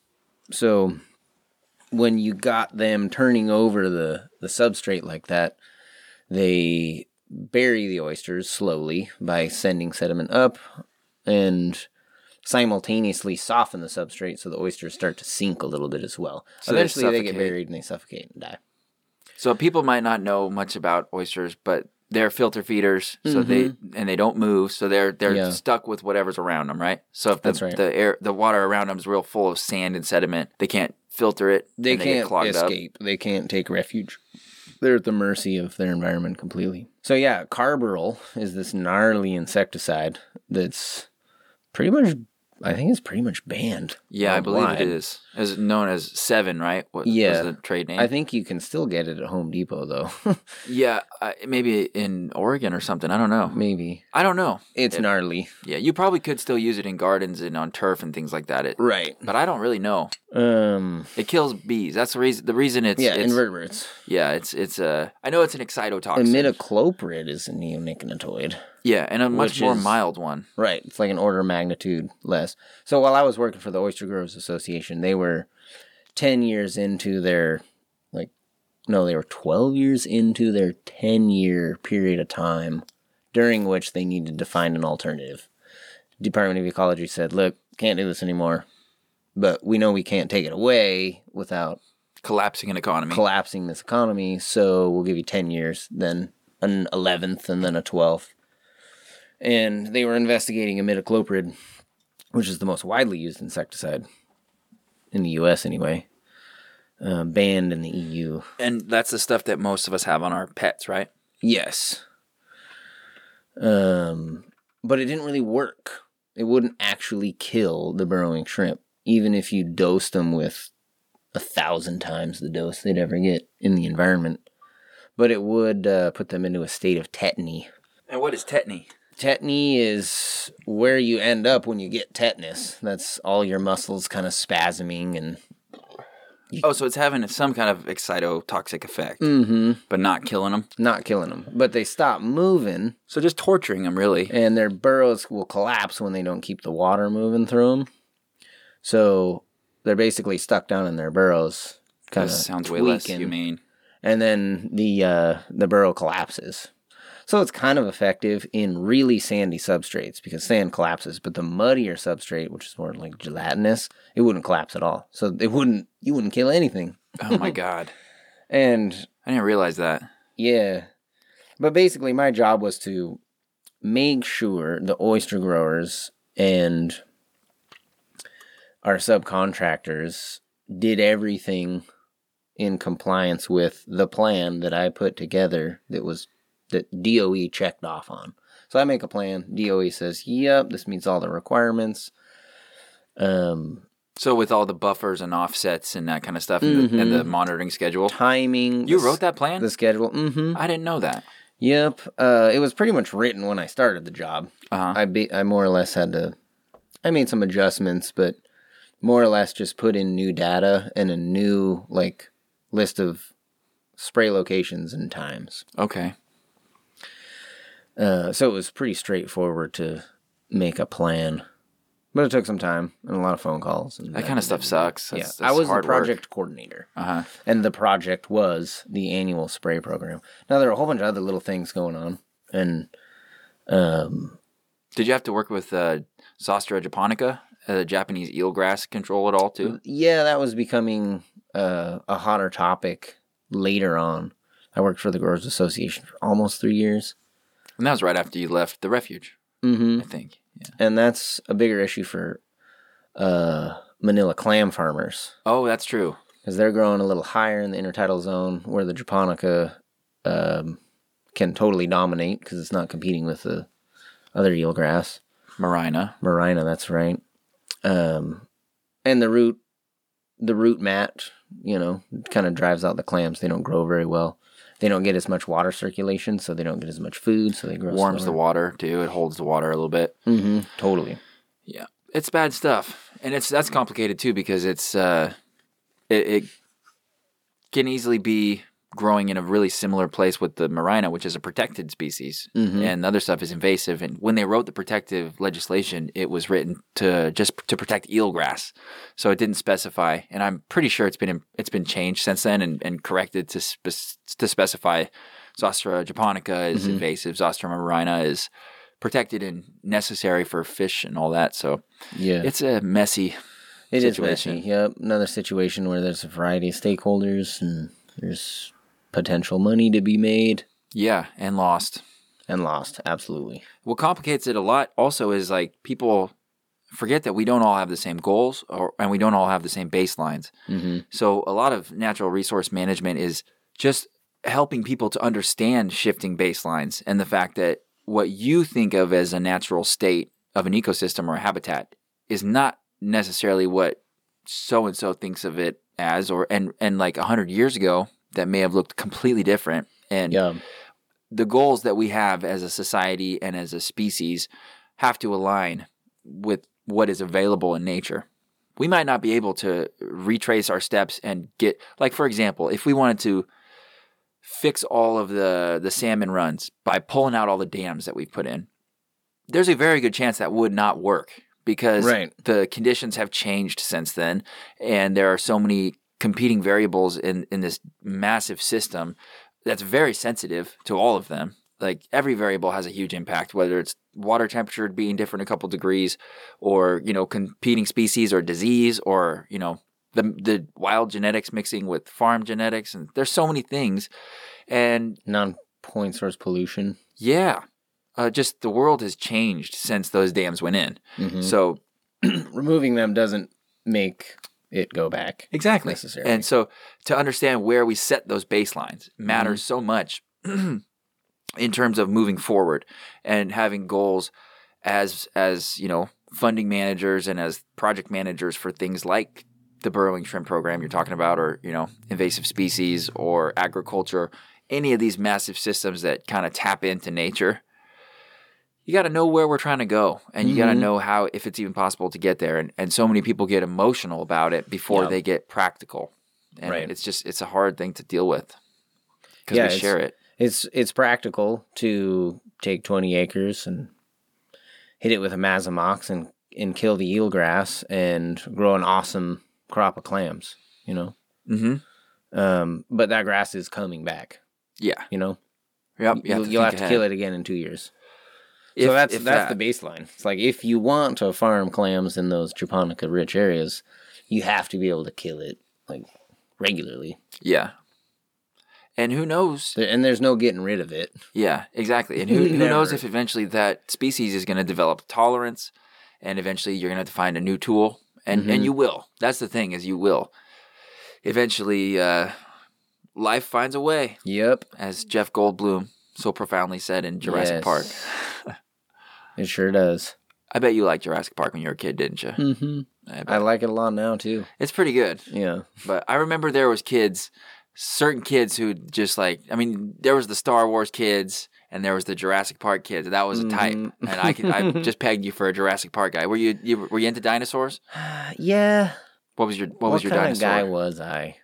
I don't know. I got into building stuff at a pretty early age. really? Yeah. What did, was your dad a builder? Did Mhm. he build stuff? yeah, and my dad's dad is was quite the builder. He still is, but Mm-hmm. he here's a great example of what kind of builder he is. Uh, at the Smithsonian Institute, there's an exact replica of the Wright Flyer. Uh huh. and then two other aircraft that I can't name, but super early. And my grandfather and a team of a handful of other old guys uh, built those with period tools and period methods. Wow. Yeah. Where? Like In Wenatchee, Okay. Did they have like a shop that they all shared, or, or they just Mhm. like was this a professional thing, or they just did it for fun, like hobbyists? it was professional. okay. Yeah, I'm not sure how they got the gig exactly, but Who paid them? I don't know. That's such a cool gig. Yep. Yeah, my my dad's side of the family's been in the aviation for quite a while. But my So- dad was the first one to get into it, which is weird. Oh, he really? was like, I want a pilot's license when he was like 17. Uh huh. And then uh, his mother made a big career out of aviation. And And what was what was her job? I forget her title, but she uh, she ended up retiring way up in management from uh, Pangbourne International Airport, Okay. the airport in Wenatchee. Uh, Was she like an administrator or something? Mm-hmm. Okay. Yep. Cool. So what what did you go to college for? You went to UW, right? University of Washington. Yep, I thought I wanted to be an engineer, so I did prereqs for engineering for about a year and a half. Got to calculus 3 and was like, no, I got to the end of calculus 2. And I was like, I don't want to do number 3. I don't think I'm I gonna made it that switch far. over- I'm going to switch over to a bachelor of arts in uh, environmental studies. Oh yeah, that's right. And that was a really new program. It was Uh-huh. only like the third or fourth year at UW. Um, my class was 62 people. Wow, that's small for UW. Yeah, it's, I, c- I can only imagine what the classes are like now. Yeah, probably much bigger. Yeah. And I kind of focused on the ecology side of environmental issues, more Uh-huh. of the scientific standpoint, data collection, and, uh, you know, data based That decisions. stuff's great. It's concrete, even though it's it's fluid, it's dynamic because you're, you're measuring systems that change every day. But the It's not quan- so emotional, though. yes, it's quantifiable. That's Mhm. so I find so much security in quantifiable things, metrics that you can work with. Right. S- Yeah, Like, none what of is that. the like, temperature of this? yeah, exactly. And oh, we can graph that. We can know what it was a year ago. Like stuff that you can you can build predictions on. You can Mhm. make models. You can build models. And there's it's just I don't know. I'm comparing it to like psychology where you have measurable things too, but it- it depending depends on what kind of psychology you're into. Like if you're Mhm. a behaviorist who wants to measure what people do, or if you're a cognitive psychologist who wants to measure how people think about things. And all of that requires really intrusive tools and like things that people don't always want to share. And then that taints the results. And there are just so many, there's so many more complicated things to factor in when you're dealing with humans. We lie Yeah. and we, we work in self interest and, and Subconsciously too. yeah, it, without our own knowledge, we lie to ourselves. Um, Yes. and that's just like I got I want no part of that shit. I don't want to work in this field. Yeah. So now I don't, and now I, I get to work in nature, and things are things are easier. Yeah. And I am just making stuff, which I feel like is my my strong suit. That's a beautiful life, man. I think if if the world was just full of people who made what they wanted to make, we would have a lot of cool shit. I find myself with cool shit like sauerkraut to just Yeah. And, hand over to people. it feels good. It feels great. I like to have you know, my trading stock basically. It Uh-huh. really comes in handy having an inventory of jewelry and shelf stable, well, refrigerator shelf stable goods. Yeah. I mean, I bet you it'd be probably self stable even without in this climate. I bet you could last a long time and Oh, just right. like buried in the ground. Oh, totally. If it was cool, Uh-huh. yeah, because it's still alive and the microbes are metabolizing what's in there. So eventually, sauerkraut will get too old. You know, Yeah, it gets, gets mushy. squishy. It's too. I too still eat metabolized. Mm-hmm. it. I've still eaten a lot of mushy sauerkraut. Um, I just ate some the other day. I was like six months old. um, it was and it was from Costco. It wasn't like the fancy stuff, but it tasted fine. It was. I, I prefer a nice crunch, but I want to make some miso. I've been talking about it for like a year. I've heard of. I've But- read about it, but never even tasted it. Yeah, never tasted miso. No, it's gonna change your life, man. it's a so Go it's a get, like, fermented bean paste. Go get like three different misos, okay. and I don't even know how to use it. What do I do with miso? well, Soup? I really like to scrape a little off with a knife and just eat it because it's like really salty and has a lot of flavor, and they vary Is it made out of beans? hmm It's fermented beans, um, typically soybeans, but Okay. it's not a requirement that they're soybeans. Um, and yeah, you can mix it with hot water and make miso soup. That's Uh-huh. what that is. you That's know? it? Toss a little scallions on top, Uh huh. and you're at the sushi joint. Uh, but it just adds umami yeah. to stuff, richness, and it's probiotic and um, arguably one of the better probiotics for cancer prevention and stuff like that. And in some Asian cultures, gifting someone miso is like the greatest uh, gesture, like the the most powerful way to say to your health. You know, like I want you to live long and prosper. Take this miso. Uh huh. Uh, it has to ferment for. It doesn't have to ferment for a year, but that's kind of the benchmark. Like Wow. at least a year of fermentation. And did they? Is it refrigerated? Is it buried? Like, because I know I said the buried thing because I I've There's heard an that's how they ideal do temperature kimchi. range, but it's you know room tempish. Uh-huh. That scares a lot of white people. Mm-hmm. It does. Used to scare me. I, I was convinced that if you left food out uh, for more than four hours, you couldn't eat it anymore. Yeah, you're gonna die. I, I would eat. I'll eat a lot more now than I would eat then. My wife, sorry, babe, I'm gonna I'm gonna throw you under the bus here. She doesn't refrigerate jack shit. never never get Wow. sick. Never Nice. get sick. I I'm baffled by it, but now I do it too, and I'm fine too. Um, Right. I realized pretty quickly that like That's nature kind of stabilizing the situation. you know? Exactly. The gnarly stuff comes from the very unnatural environments where Yeah. food is. the overly existing. stabled and like the factory farming. Actually, now that I think about it, it's not beef that she's leaving out. It's elk. It's uh, Mm. ground elk that we got straight from the woods. Uh, and so, And if it's not rancid, yeah, it's probably fine. exactly. If it it's smells bad, don't eat it. That's Yeah. That's what uh, the master of fermentation says. your your nose book. is like a great judge. That's what I always tell my kids. Like, so we're redoing our kitchen. So Mm-hmm. right now it's it's been a very like scrounge type of meals. Um, like s- the our we had we're Like, living oh with- crap, we got to eat some dinner. Hold on, Yeah. let me scrape this together. or like the kids are like, "We're out of milk." And I'm like, ah, "There's some in, in the in the spare fridge. We have an extra fridge in the garage." And then they it's like, "It's two weeks expired, but it's unopened. Give it a sniff. Smell it. That's If- all there is to it. Yeah, and, and trust your nose. If it smells it's like that sickly sweet, don't drink it.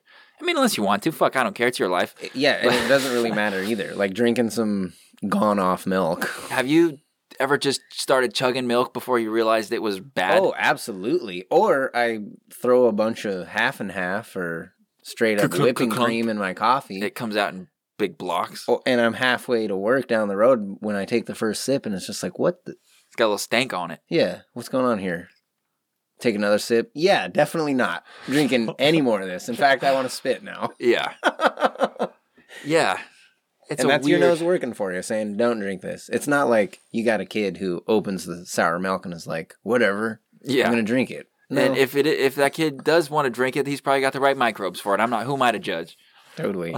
But Yeah. cheese, sour cream, It's all about Yeah. the cultures though. It's like every food has its fermented form. you know what's weird to me is how like Pepperoni sticks, like Slim Jims, probably not a whole lot of natural fermentation going on there, also gross. but that's where it came from. yeah. It's fermented meat. Yeah. Like uh cured cured meat, like those those sa- uh, Italian dry salamis. Like they Mm-hmm. Stuff that mold grows on. you know? Exactly. It's, it's warm enough for mold to grow on it. Like yeah. Yep. It's Mold's fermented. nasty. Did you know we have mold in our lungs? You probably have more than the average person from all that surfing. could be. Um, I had a guest on here who was a commercial diver, Mhm. and he had testicular cancer. Mhm. And while he was getting, it, when they found that, they scanned his whole body and they found a bunch of masses in his lungs, Huh. thinking that they were probably cancer. Right. And they investigated further and found that it was actually big lump, lumps of mold, Hmm. and uh, told him that he has m- multiple times more mold in his lungs than the average human. Wow. But I found out that the average human has mold in our lungs. And I had no idea. And not just like inhaling spores mold, no, but, like, mold colonies colonies growing in your in your lungs, which Wacky. makes sense. Yeah. We're 'Cause surrounded by there- it. There's fungi and bacteria living in just about every environment. Every environment that's 98 degrees and wet. And wet, yeah, It's and like, shielded from UV light. Don't mind like- if I do, Don't says the mind if I mold. do. yeah. Like, oh, empty space. Ideal. yeah. And uh, I'll be honest, every once in a while in my life, I've coughed up some stuff that was a questionable color. and I'm like, oh, I'm dying. True that. But it's probably Mm-hmm. usually when just some I'm mold. sick, you know, Yeah. I figure it's just mucus. But When you get one of those coughs that's like, you know, it's coming from a corner back there that you haven't hit for a while. One of that, like, give You're you like, a "Come on, cramp- come loose." It'll give you a cramp in your ab, and you have to like bend a weird way, but you, ah, you break it loose, and you're just like, oh shit, that was in me. interesting, I'll have to look that up. I'm sure there's photographs to see. Probably, probably, but I don't have any photographs of Cooper's lungs, but I wish I did. that was a fun podcast. That's probably one of my favorite episodes. I'll remember that. Yeah, do you remember Cooper Belial? He he went to school with us. yes, the name, but I can't picture the fella. he's he was really super nice, kind of a goofball, and um, just like real easygoing. Mm. Uh, Um, he I grew up with him. and He came on and talked about surviving cancer and all that. It was a cool podcast. I had fun, but yeah, it was one of those I ones. look that- forward to listening to it. yeah, man, you'll have to check him out.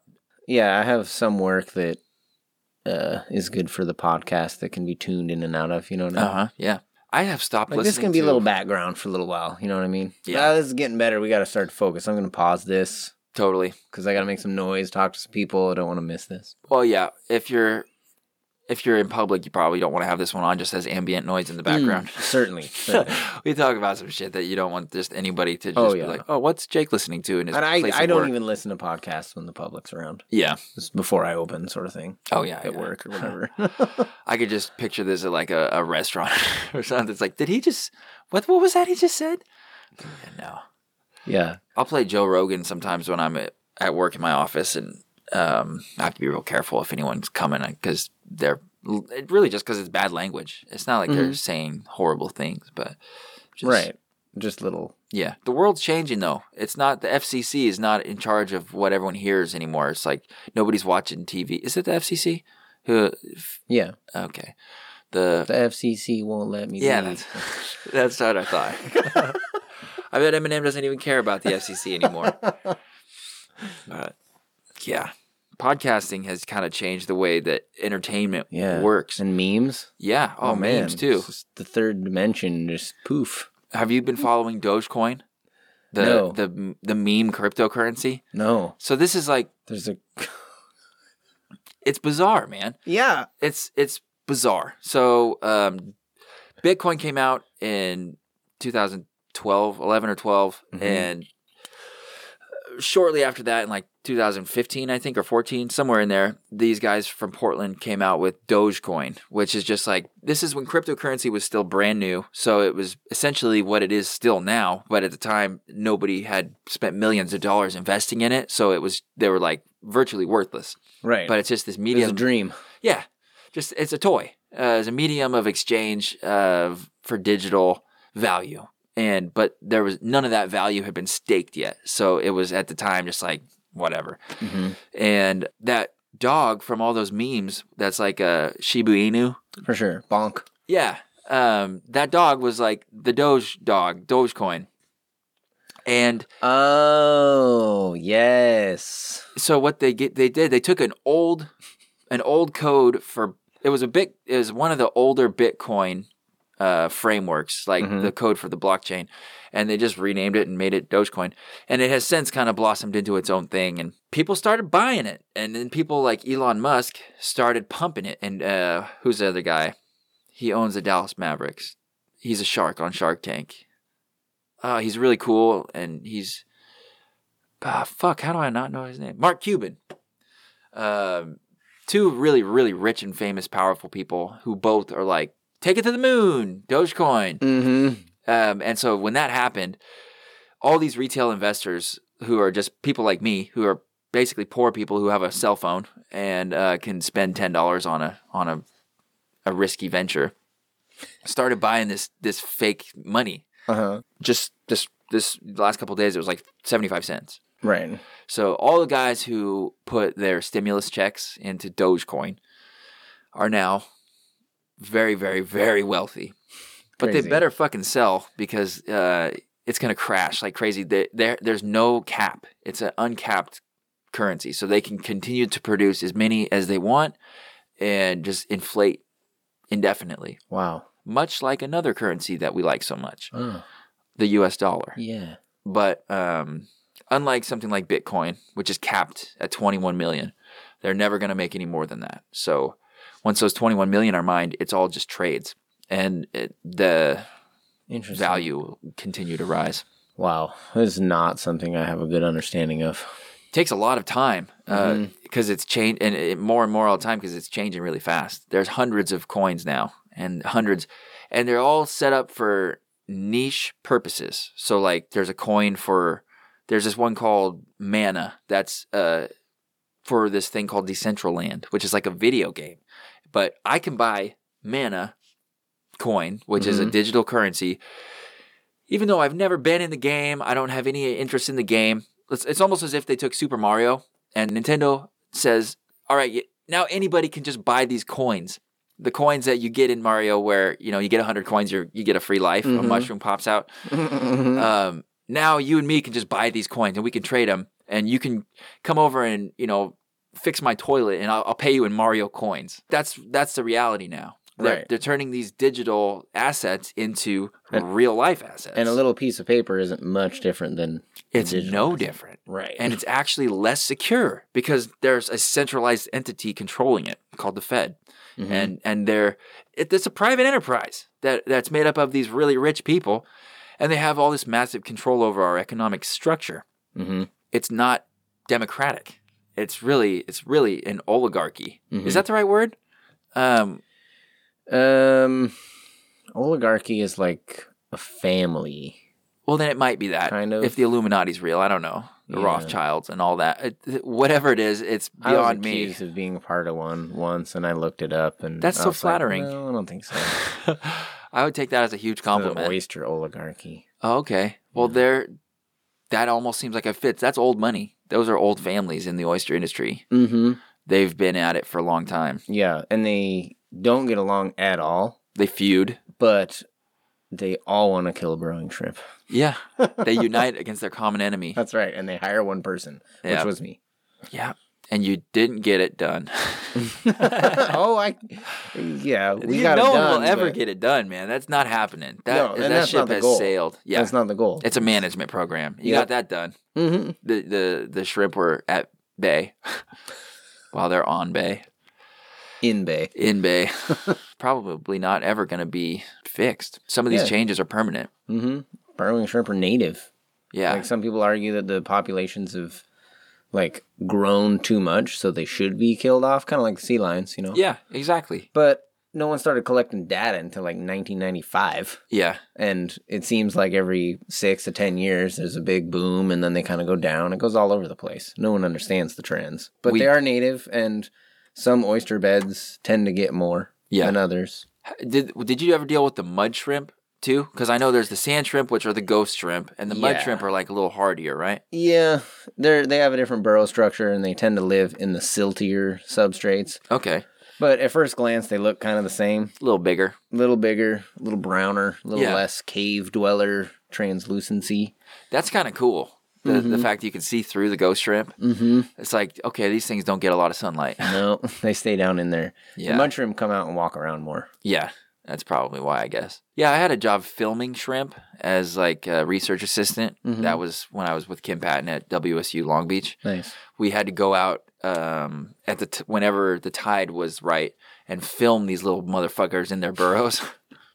Did you stick a camera down in the burrow? yeah, Or uh, we wow. had built these viewing contraptions. Basically, You Mm-hmm. took a barrel, like a sixty-gallon barrel, cut it in half lengthwise, put a plexiglass barrier um, to where, and then buried it in the mud, and let the shrimp build burrows right up next to the glass, Oh, for sure. In the Like barrel? an ant farm. just like an ant farm. And then we would come with this long. Uh, fiber optic camera on the end of a long PVC pole, and s- so we had At to do high it tide. both. So we had to Both. do it at high tide and low. We had to take data at all times a day and measure where they were in the burrows at different times a day. It was tedious. Oh my god, beyond Yeah. belief. You collect like 1% of the data and you're like, all right, I'm done. yeah, it's like oh, we just I do started. not want to do this for another Yeah. s- several weeks. The, I actually Yeah. I, I saw the value in it, so I I Mhm. found it, it wasn't super hard for me to do just because it made Right. me feel important. Different projects though. yeah, Some but it- data collection is just Oh God! What got me was sediment. Uh, doing sediment samples, taking Mm-hmm. mud from this because we had to analyze the sediment. I had to take these sifting devices, which was like a Pringles can with different layers of screens in it, and I'd put the sample at the top screen, and then s- sit there and Shake down. shake that bitch for hours until it all made it through to the very bottom screen. And the bottom one was like you couldn't even see through it. It was like a piece of of like tent material. right. It mm-hmm. was such a fine screen. Mhm. It's just for like getting the little bit of dust. But if I didn't Jeez. get something through it, You need a machine to jiggle that thing for a couple hours. yeah. Uh, th- dude, there was I was the machine. Yep. That was my job. I was there to carry heavy things and shake the fuck out of that little sift or Pringle can. and I did it for hours and hours and hours. Ugh. yeah. Some jobs though, you just do what you got to do. Yep. What th- what's the most tedious job you've ever had? The most tedious job. Some of those days looking for Spartina were pretty tedious. And that was back when they still could find it. Mm-hmm. I feel bad for them now. Let's see. I've done some data collection that's pretty darn te- tedious. Anything too tedious, though, I think I naturally just kind of find a way to kind of not do it. Your manager. that guy Jacob man, he's got management written all over him. That's true though, actually. Uh, Like you, I remember. or being- make a machine to do this tedious job, you know? Like shake the Pringles. Yep, you're an can. engineer. yep. Solve a problem with ingenuity.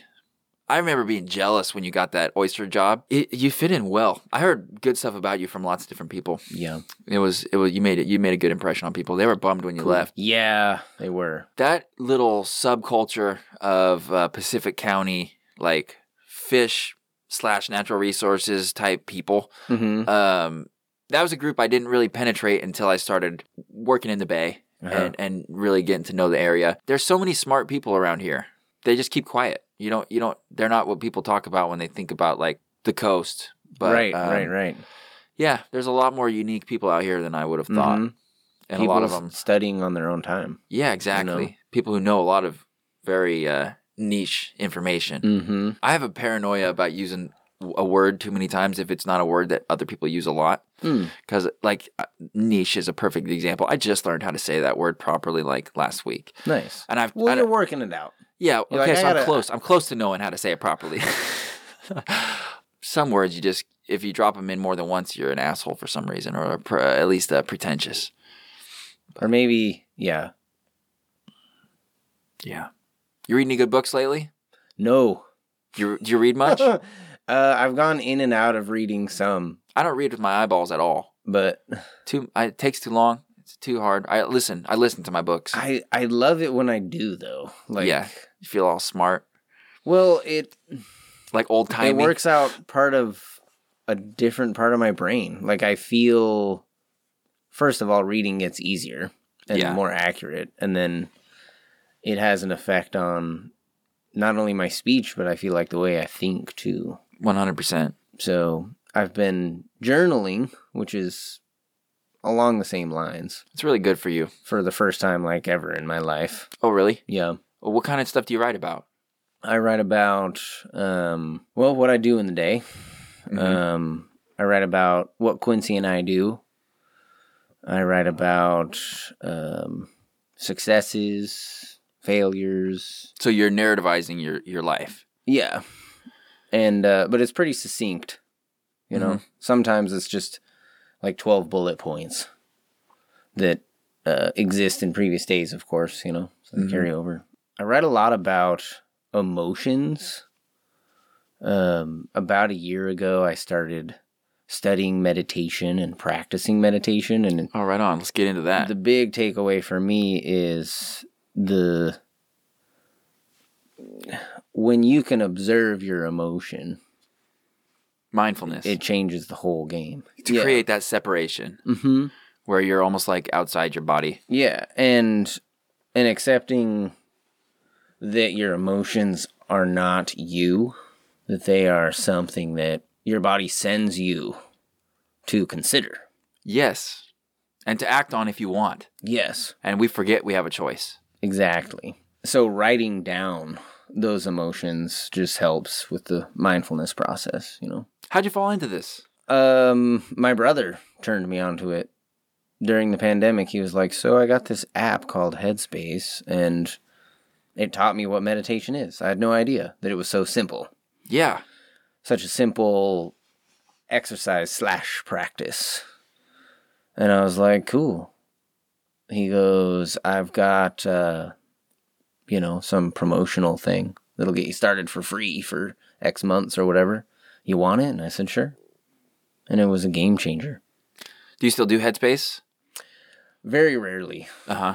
but I, I meditate found- on my own. You know, there's a lot to learn. There's a lot more to get Endless. from it, but I, I've kind of phased out of using it.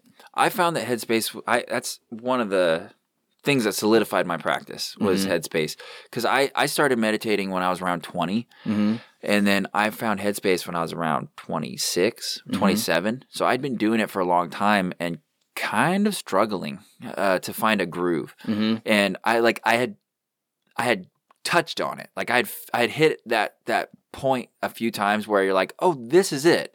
This is that place that I've been trying to get to." Right. Cuz I'd read a lot of stuff about it and a lot of the older more kind of almost religious stuff, spirit, more spiritual based, like Mm-hmm. Right. stuff that has to do with chakras and energies and all that stuff. I love that shit. Mm-hmm. I think that's an ancient wisdom that's meant to understand things through a historical context, like in an older time when we didn't have the scientific explanations that we do now. But that doesn't mean we ca- we have to throw that stuff out because we can explain it now in a different way. Totally. I really believe that energy, and we touched on it with waves. It's it's a it's a it's a communication system, and it's also like uh, uh, how the universe is assembled, just it, through energy. We're all made of energy. We're all exchanging energy all the time. Right. And So- there's no escaping it. No. So I see there's no reason why those those systems where it channels the energy through you as a as a animate being. Mhm. Yeah, I think they're real. And uh, but that kind of stuff had been almost a little too lofty for me to really dig into and get my teeth into Right. uh, because it didn't. It just felt a little bit disconnected from my life, my experience, Mm-hmm. especially as grown up Christian and being worried all the time that I was going to go to hell for meditating on uh, some like, oh, what if I accidentally uh, uh, worship an idol? I was I was paranoid right, about that right. shit, but as I'm staring at this little Buddha statue in front of me, but yeah, the headspace, Headspace broke it down exactly. to to an exercise. You know, like Exactly. kind of like working out your muscles. yeah, and, You train your muscles. You train your body. You can train your mind too. exactly. or you can let your mind just be a wild animal. How did you? How did it go for you in the first in the beginning? Did you feel like a wild animal trying to sit there and focus? Well, I loved the way that it led you in to the journey. It's called, you know. Yeah, Like the first meditations are like sixty seconds to three minutes long if you start at the beginning of the basics, you know. Mhm. Um. So my hand was kind of held. that is really nice, Mm-hmm. and it kind of eliminates some of that fear of being a weirdo Mm-hmm. because you're like, this isn't really Mm. or weird. meditating wrong. Like that's Yeah. a common issue for people is that they they are worried about meditating the wrong way. And And, you if really you're can't. worrying about doing something, then you're not meditating. yeah, you know, like you it's about um just kind of stepping back and strictly observing for a period of time. with genuine curiosity. Yep. That was a And- phrase that got me. Yep, the beginner's mind. And you will naturally want to reach out and engage with these things. And inevitably, you will. And it's at that point that you Cycle back. just take a step back. And that's the training. So that when you are going through your day and something inflammatory falls into your lap and you physically feel your body changing, Your flesh is reacting. yes you are your temp your your heart rate's changing the way your breathing's changing you can feel heat on your face you can feel adrenaline in your chest or whatever all Yeah. of these sensations are happening not to mention things are going on in your mind simultaneously Yeah, if you train your mind then in those moments you can simply observe all those sensations and know that they are just welling up and they're going to well back down. And I find when all those things well up, I don't make decisions during that period. Of yeah. time. I some just- people will try to force you to.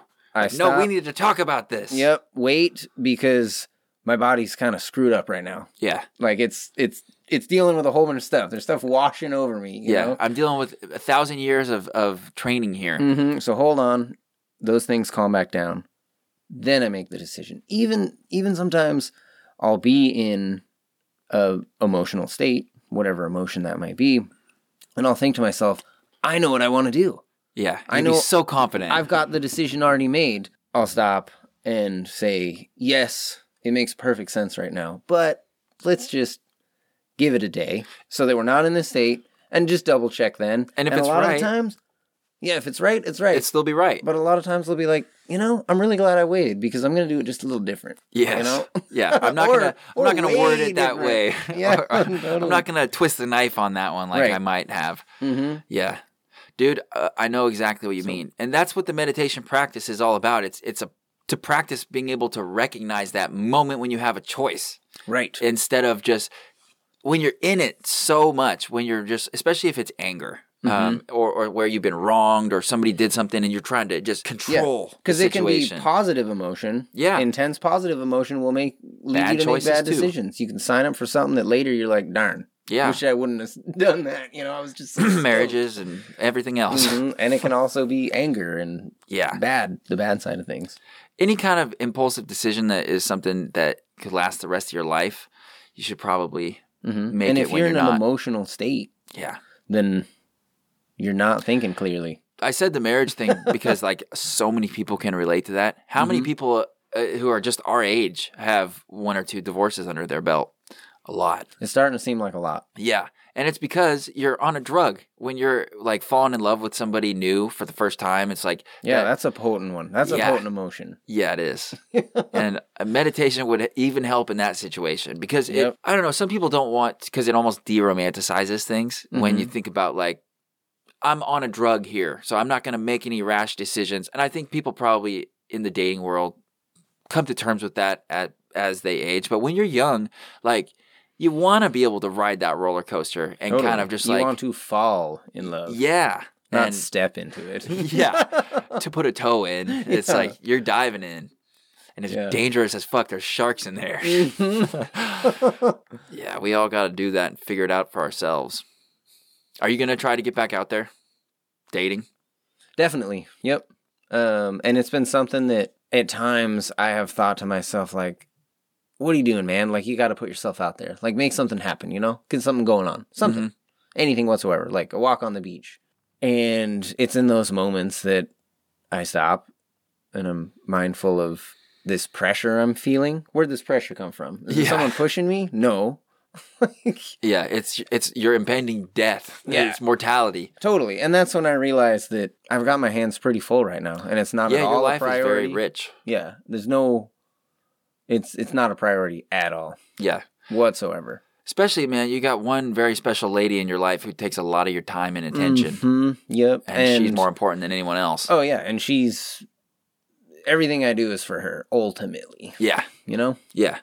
If Yeah, I when totally I start know. dating someone it's in a way going to be for her. Yeah. You know what I mean? yeah, you're gonna have to pick somebody who's who's in love with her too. It has to be there. It- Yep. Otherwise, it's not gonna go well. No way. I mean, a lot of people have made that mistake. So so moving forward, like I'd say in the last month maybe, I've started to feel more in tuned Uh Uh-huh. huh. with the ladies, shall we say. hmm Like my eyes are starting to open a little bit and I'm starting to think about it more. Yeah. And I'm I don't know, I'm really happy with how I've been able to ride out a lot of change in the last seven months. I'll be honest, man. You seem really And solid. Thanks. I, I didn't know what to expect just because we haven't had a time to connect for quite a while, Mhm. and I know that you've gone through a lot in that in the interim. Uh, Yeah. but you seem very, very on top of your game. Thank you. When you said It's the been- meditation thing, I was like, makes Nice.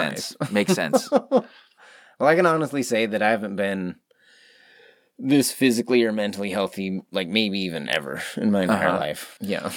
um, this is w- really strange, but I'm gonna say it anyway because it's it's it just popped into my head. Mm-hmm. But um, so like maybe 2017, Melissa had a dream. Uh-huh. She'll probably be pissed at me for telling you this, Uh-huh. but she had a dream that you had fallen into a horrible alcoholism, Mhm. and that sh and it was destroying your life. Mm-hmm. That was the gist of the dream, and that and zero to base it off of, completely random. Uh-huh. But um, Uh, just I have to know: Mm-hmm. Have you ever had a had an alcoholism where that that threatened your life, where it was like You know, that anything that scared you?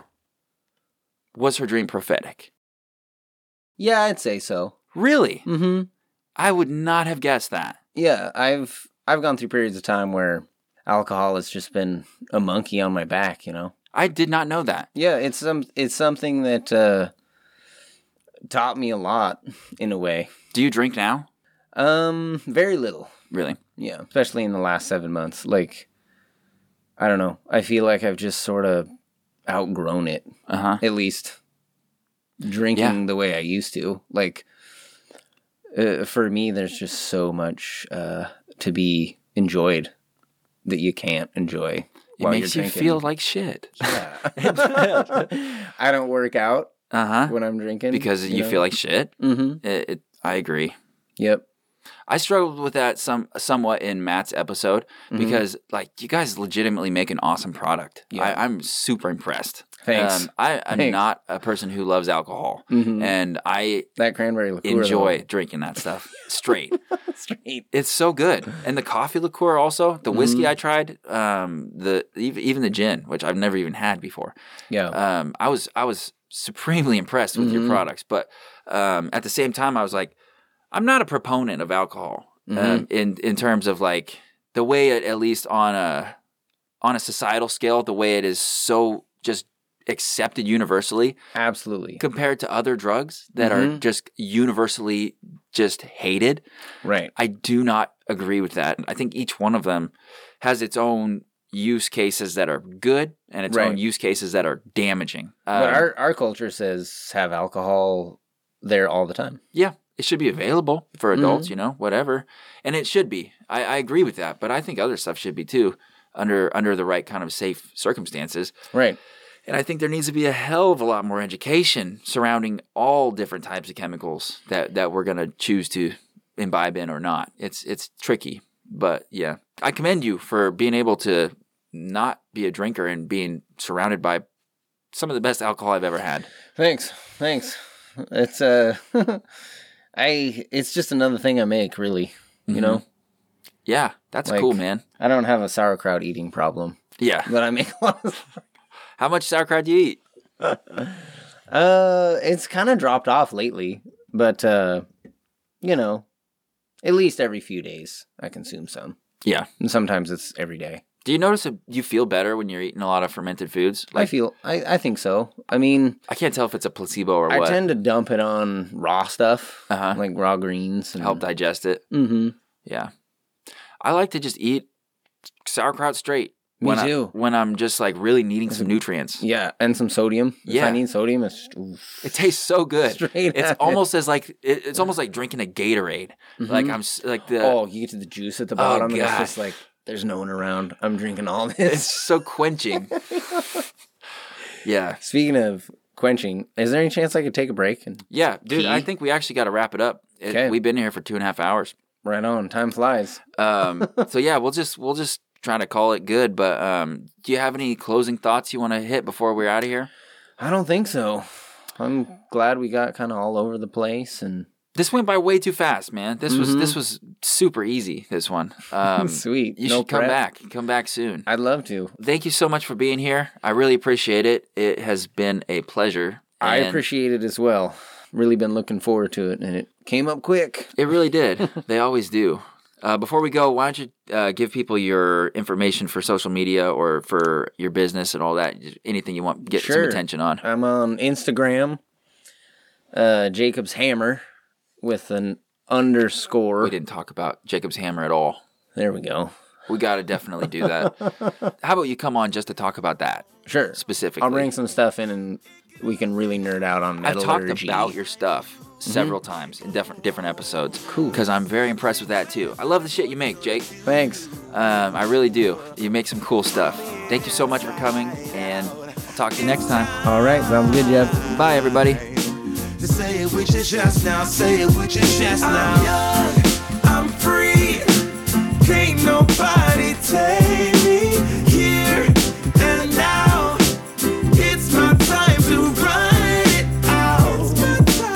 It's my time, it's my time. It's my time to run it. I'm young, I'm free. Can't nobody take me here and now. It's my time to run it out. It's my time. It's my time. It's my time to run it out. It's your time. It's your time. Oh. If you're on the bus, say yeah. Yeah. If you're on the train, say yeah. Yeah. If you gotta walk, say yeah. Yeah. Everybody's going somewhere. Yeah. Young or old, I really don't care. Yeah. Life has never really been fair. So put your fist up in the air. Say yeah. I'm young, I'm free. Can't nobody take me here and now. It's my time to run it out. It's my time. It's my time. It's my time to run it. I'm young. I'm free. Can't nobody take me here and now. It's my time to run it out. It's my time. It's my time. It's my time. Oh.